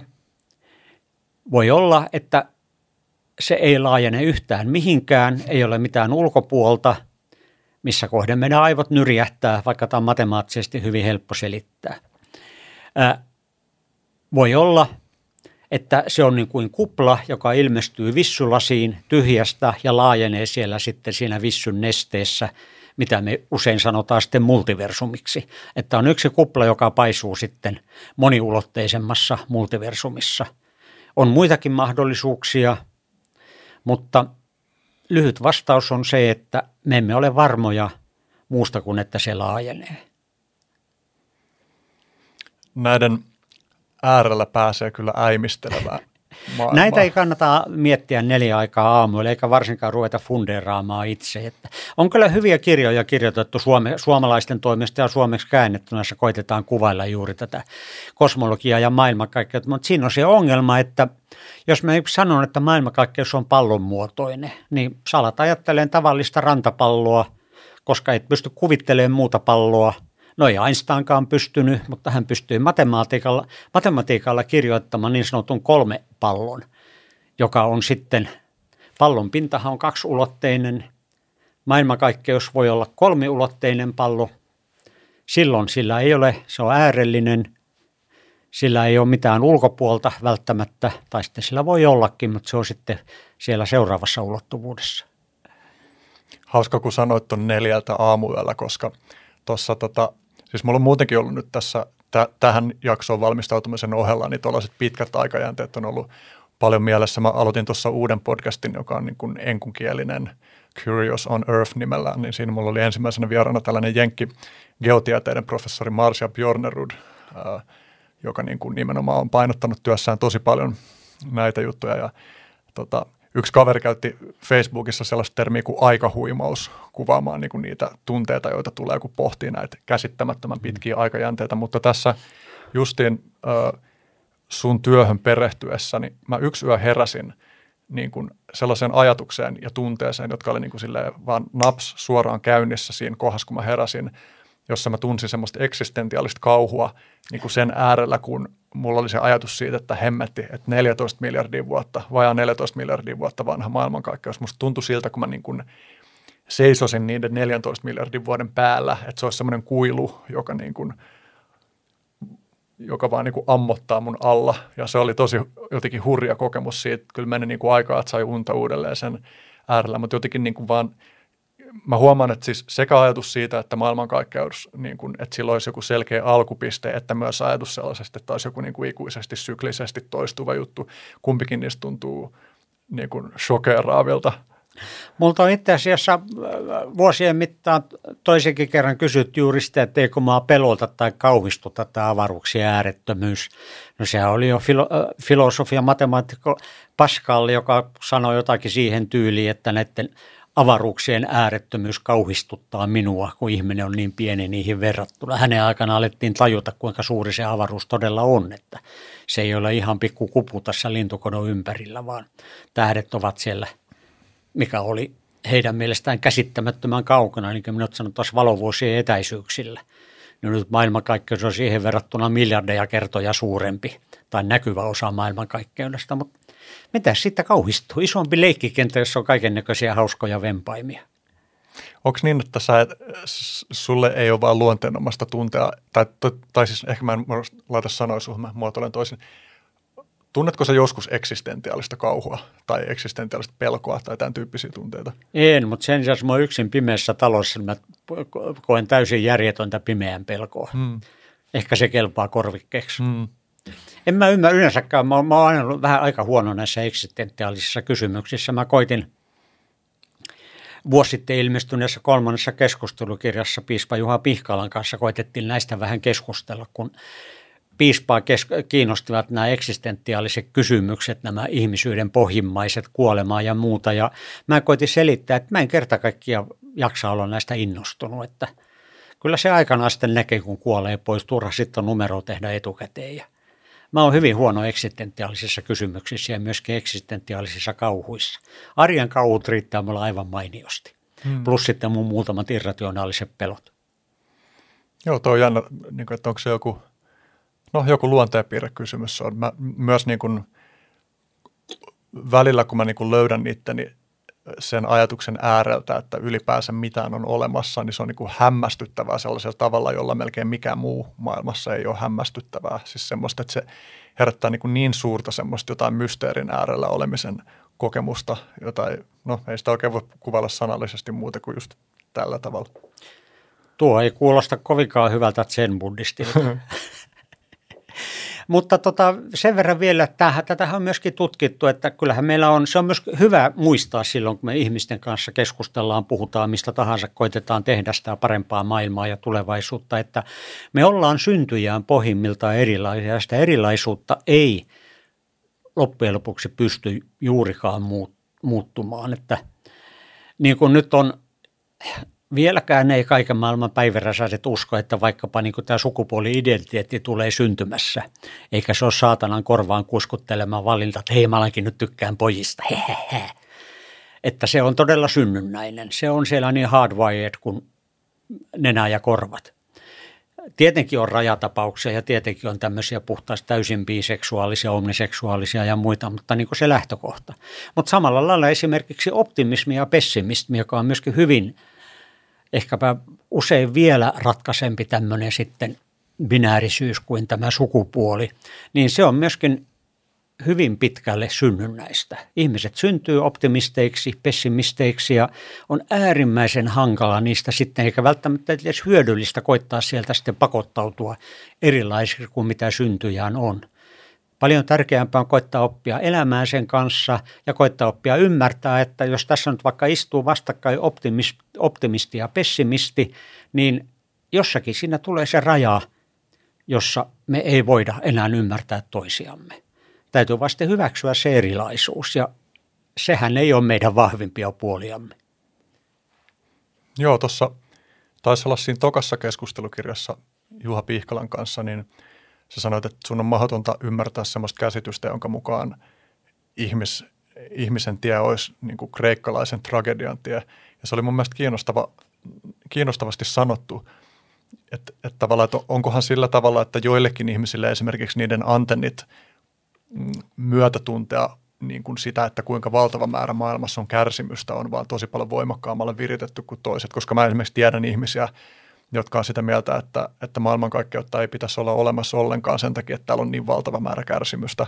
Ja mä taas itse on ehkä taipuvaisempi luottaa elämään, että vaikka musta on, niin kuin mä oon silmiin, että musta on semmoista tiettyä kyynisyyttä ja, ja, ja niin kuin epäluottamustakin, niin mä, no esimerkiksi, tai niin, jep, hu, huomaan, että luontaisesti mä oon kuitenkin vähän taipuvaisempi olevaan silleen hyvässä suhteessa elämään. Ja se, sillä tavalla, että mä mm. koen, että omalla kohdallani, vaikka mä oon niin kuin kokenut no ei voi verrata muiden kärsimykseen, mutta mä oon ko- kokenut tosi kivuliaita ja kärsimystä tuottavia asioita, niin silti mulla on niin kuin enemmän hyvä kuin ei hyvä suhde elämään. Mutta onko mun mahdoton tavoittaakaan sitä sitten, että mitä se voisi olla jollekin toiselle? Niin, se olisi, maailma olisi hyvin erilainen, jos me voitaisiin edes muutamaksi tunniksi päätyä niin kuin toistemme aivoihin, että miltä se todella tuntuu. Tämä on juuri se, se ikivanha, että onko lasi puoliksi tyhjä vai puoliksi täysi. Mä oon selvästi tyyppi. Mä oon aina ollut, jolla lasi on aina puoliksi täysi. Ja sitten vielä, jos mä ajattelen asiaa, niin mä luonnostaan ajattelee, että sieltä on vielä tulossa unelmielinen nainen kaatamaan mulle siihen vähän lisää viiniä siihen puoleksi täyteen lasiin. Se, mä oon semmoinen, se on hyvä, että mä tiedostan itseni. Tiedostan sitten, että semmoiset, joiden se lasi on todellakin on puoleksi tyhjä tai lähes kokonaan jo tyhjä. Että on, on näitä tämmöisiä eroja. Tämä oli, kun mainitsit nämä keskustelukirjat, mä tässä viimeisimmässä keskustelukirjassa, niin siinä just koitin vähän, meni niin, mennäisi mennä vähän synkäksi jankkaamiseksi meiltä molemmilta. Mä koitin sitä vähän keventää vertaamalla Tenavista suosikkisarjakuvista, että Juha on vähän niin kuin Jaska Jokunen, joka siinä nojaa seinää vasten ja murehtii ja neljä aikaa aamulla pohtii eksistentiaalisia, eksistentiaalisia kysymyksiä otsa rypyssä. Ja mä oon taas sitten niin kuin paremmin kuin Ressu, joka siellä tanssii kedolla ja kumartaa pudonneille lehdelle, että kiitoksia tästä tanssista. Et siinä on ehkä vähän äh, semmoinen, siinä oli, voisi tavallaan, ne on optimismi ja pes, optimistin ja pessimistin, taikka aivan eri tavalla niin kuin ihmisen ja maailmaan luottavia ihmisten välisiä keskusteluja, nämä meidänkin keskustelut. Ja musta tuntuu, että siinäkin mä huomasin, että se on loppujen lopuksi se suurempi ero kuin se, mikä oli se alkuperäinen lähtökohta. Tässä puhuu kristitty ja agnostikko. Että juuri tämä puoleksi tyhjä, puoleksi täysi lasi, kuinka paljon luottaa ihmiseen, ihmiseen kykyihin, onko optimisti, onko pessimisti, kuinka kevyesti ottaa maailman noin niin kuin keskimäärin. Kyllä mäkin herään neljältä aamuyöllä tekemään kärpäsistä härkäsiä, kyllä mä sen osaan myöskin tietysti. Onko sun mielestä elämän levittäytyminen mahdollisimman laajalle maailmankaikkeudessa jonkin sortin moraalinen hyvä – en tietenkään tiedä varmasti, mutta tekisi mieli vastata, että kyllä.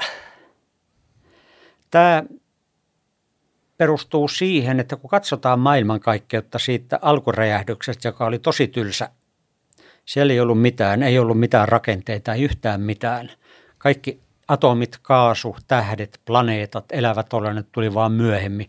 Et maailmankaikkeus on paikoin kasvanut aina vaan monimutkaisemmaksi, yllättävämmäksi, voisi sanoa, että kauniimmaksi paikaksi. Jotkut tutkijat, esimerkiksi Suomessakin vierailevana professional Stuart Kaufman, oliko se nyt pyhän uudelleen löytäminen tai keksiminen suomenkielinen nimi, niin nosti tätä, että on semmoinen hyvin syvällinen periaate, mitä ei ole vielä tajuttu tieteessä, tämä tämmöinen emergenssi, että kuinka maailma jollakin lailla menee emergentisti yhä vaan – ihmeellisemmäksi, voisi sanoa yhä pyhemmäksi, jos semmoista sanaa käyttää. Aivan eri kantilta sama ajatteli sitten Teilhard de Chardin 70 vuotta sitten, katolinen pappi, joka ei saanut julkaista elämänsä aikana kirjoituksia, kun niitä pidettiin vähän kerettiläisinä, kuinka sitten tietoisuus kasvaa kohti jotakin omega-pistettä, jonka hän tietenkin sitten kristittynä yhdisti Jumalaan. Mutta sama juttu, tämmöinen että maailmankaikkeus selvästikin on havaittuna, se on nouseva. Se on koko ajan nouseva, kasvava, yhä ihmeellisemmäksi muuttuva tarina. Ja me ollaan osa siitä, ollaanko me nyt sen tämänhetkinen terävin kärkivä, ollaanko me vaan tämmöistä Douglas Adamsin mukaan mostly harmless elämänmuoto täällä jossakin mitättömällä pikkupaikana, niin en tiedä. Mutta sanotaan, että vailla tietoa minusta on sen perusteella, mitä me tiedämme, hyvä, mukava uskoa siihen, että elämä ei ole joku harmillinen sattuma, vaan se kuuluu tähän maailmankaikkeuden historiaan ja sillä tavalla myöskin sitten elämän kehittyminen, leviäminen on osa maailmankaikkeuden meidän tulevaisuutta. Toi on kiinnostava sillä että jos muodostaisi tästä vaikka sellaisen kysymyksen, että – missä mielessä toi ei ole teleologinen tapa ajatella asiaa? Joo, se on itse asiassa niin kuin monet tutkijat vihaa tätä ajatus, koska siinä just tulee se teleologia nostaa rumaa päätään, että, että tota, evoluutiotutkijathan on, biologit korostaneet aina, että evoluutiolle ei ole päämäärää mikä on ehkä vähän vanhentunut siinä mielessä, kun se oli tavallaan sitä vanhaa ajatusta vastaan, että evoluutio menee niin kuin junaa, sieltä se ryömii maalle, maalle kalat ja sitten yllättäen ne roikkuu puussa ja sitten ne alkaakin jo kehittää avaruusraketteja, että se on juna, joka väkisin johtaa meihin, joka kaiken sen tiedon perusteella, mitä on, ei pidä paikkaansa. Mutta niin, no tämmöisen Kaufmanin emergenssi, niin se on tavallaan teleologinen. Tietenkin voi sanoa, että siinä ei välttämättä ole päämäärää. Että se on vain kertoo suunnan, mutta ei päämäärä. Että se on niin kuin vesipisara, joka lähtee vuoren huipulta, sulaa jäästä ja lähtee alaspäin, niin sillä on suunta, mutta ei voi tietää, mikä on sen päämäärä. Että silloin se ei ole ainakaan yhtä teleologinen. Mutta kieltämättä se, siinä mennään sitten hyvin helposti hyvin hämärille vesille. Oletko lukenut, varmasti olet lukenut Asimovin novellin The Last Question? Kyllä. Suosittelen kaikille kuulijoillekin. siitä, on, siitä on monia versioita. Tota, Mä tuossa, oliko se nyt edellisessä kirjassa, paikasta niin kuin Stephen Hawking suhtautui hyvin epäilevästi tähän ja pelokkaastikin tähän, että tekoäly tulee ja tekee, tappaa meidät. Ja hän sitten muisteli jossakin tekstissä, että oli pienellä lukenut jonkun novelli, jossa kävi huonosti. Ja sitten se novelli osuteli se helppo paikallisesti. Se on semmoinen vielä lyhyempi, jossa tapahtuu suunnilleen sillä lailla, että tutkijat rakentaa myöskin tietokoneen ja sitten ne asettavat sille ensimmäisen kysymyksen, että onko Jumala olemassa. Ja tota, sitten he huomaavat, mitä on tapahtumassa ja yksi tiedemies kauhuissaan heittäytyy kohti töpseliä, ehtääkseen vetää se seinästä, mutta silloin salama iskee sen kuoliaksi ja siihen loppuu ihmisen, ihmisen osa maailmankaikkeudessa. Tästä on monia versioita. Asimovin on ehkä se ainakin kirjallisesti tyylikkään, mihin mä oon törmännyt. Joo, niin tämä sun mainitsema lyhyt olikin siinä sun uudessa kirjassa siinä tekoälyä käsittelevässä osiossa. Oliko se niin, että, siinä va- että se kone vastasi, että nyt on? Jotain semmoista, joo, mä en enää muista. Tämä on mulle niin kuin kaukaista menneisyyttä, kun mä heinäkuun lopussa loin viimeisen pisteen tuohon kirjaan, niin mä en enää edes muista oikein, että mitä siinä on. Ja. Hmm. Joo, mä menen nyt mun loppulyhyisiin tässä jään todella tiedonjanoisena. Tässä oli niin kuin todella paljon aiheita, joita no, olisi Ehkä toisten lisää. Ehkä toisten lisää. Loppulyhyet on sellaisia, että niihin voi vastata yhdellä sanalla tai yhdellä virkkeellä tai miten vaan haluaa. Okay. Ensimmäinen on, että kertoisitko mahdollisimman varhaisesta vaikuttaneesta muistostasi? Mikki Hiiren kuuraketti. Tammen kultaiset kirjat, olisiko mä ollut sitten neljänikäinen juuri oppinut tai oppimassa lukemaan. Siinä Mikki ja Aku menivät kuuhun, siinä oli värikuvia, hieno raketti, siinä oli kuun pintaa, kuun kraatereita. Silloin niin pelkästään värikuvat oli todellista harvinaisuutta, toisin kuin nämä nykyt hienot sitten kaiken näköiset tietokoneilla tehdyt jutut. Kerro jostain inspiroivasta asiasta.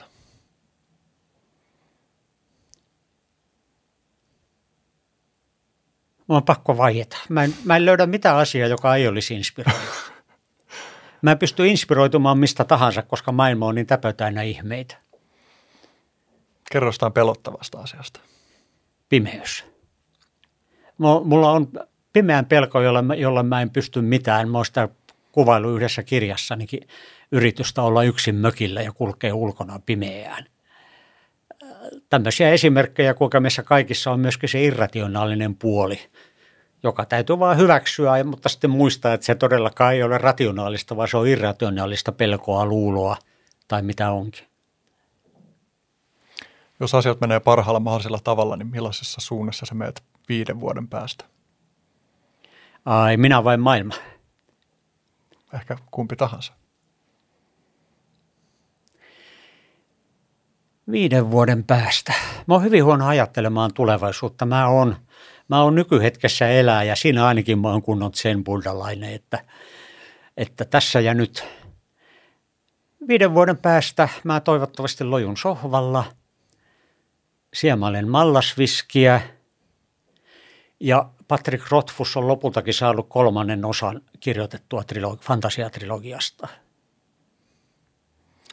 Sitten vielä ihan – Lopuksi kuulijoille kerron, että jos haluat tukea podcastin tekemistä, niin patreon.com kautta Soinnunmaan Henry onnistuu semmoinen. Ja kysyn vielä, vaikka tämä tavallaan tuntuu hassut kysymykseltä, koska oot niin näkyvä hahmo, mutta kysyn, että mistä sun tekemisiä kannattaa seurata? Mun kirjoista, sitten mä kirjoitan kerran kuukaudessa seuralehteen ja kerran kuukaudessa Turun Sanomiin kolumnin – Mä en pidä mitään blogeja ja muita, mulla ei ole someprofiilia, ei kannata pyytää mun Facebook-kaveriksi, mä oon kyllä siellä, mutta en mä siellä itse ole juuri ollenkaan. Vaimo sinne pistää kuvia, mä joskus heitä huonon vitsin. Eli mä kirjoitan, sieltä mut löytää. Sitten aivan viimeisenä voit lähettää kehoituksen tai toiveen tai rukouksen tai minkä tahansa ihmislajille. Relatkaa nyt hemmetti vähän. Tämä on tarkoitettu ihmisille henkilökohtaisesti, jotka kulkee otsa, otsarypyssä ja murehtii omia syntejään tai maailmasyntejä. Relatkaa vähän ja tehkää sitten parempaa maailmaa. Kumpikin on mahdollista. Suurkiitos. Kiitoksia. Audiospot. We create voices. Ihmisiä, siis eläimiä. Ihmisiä, siis eläimiä.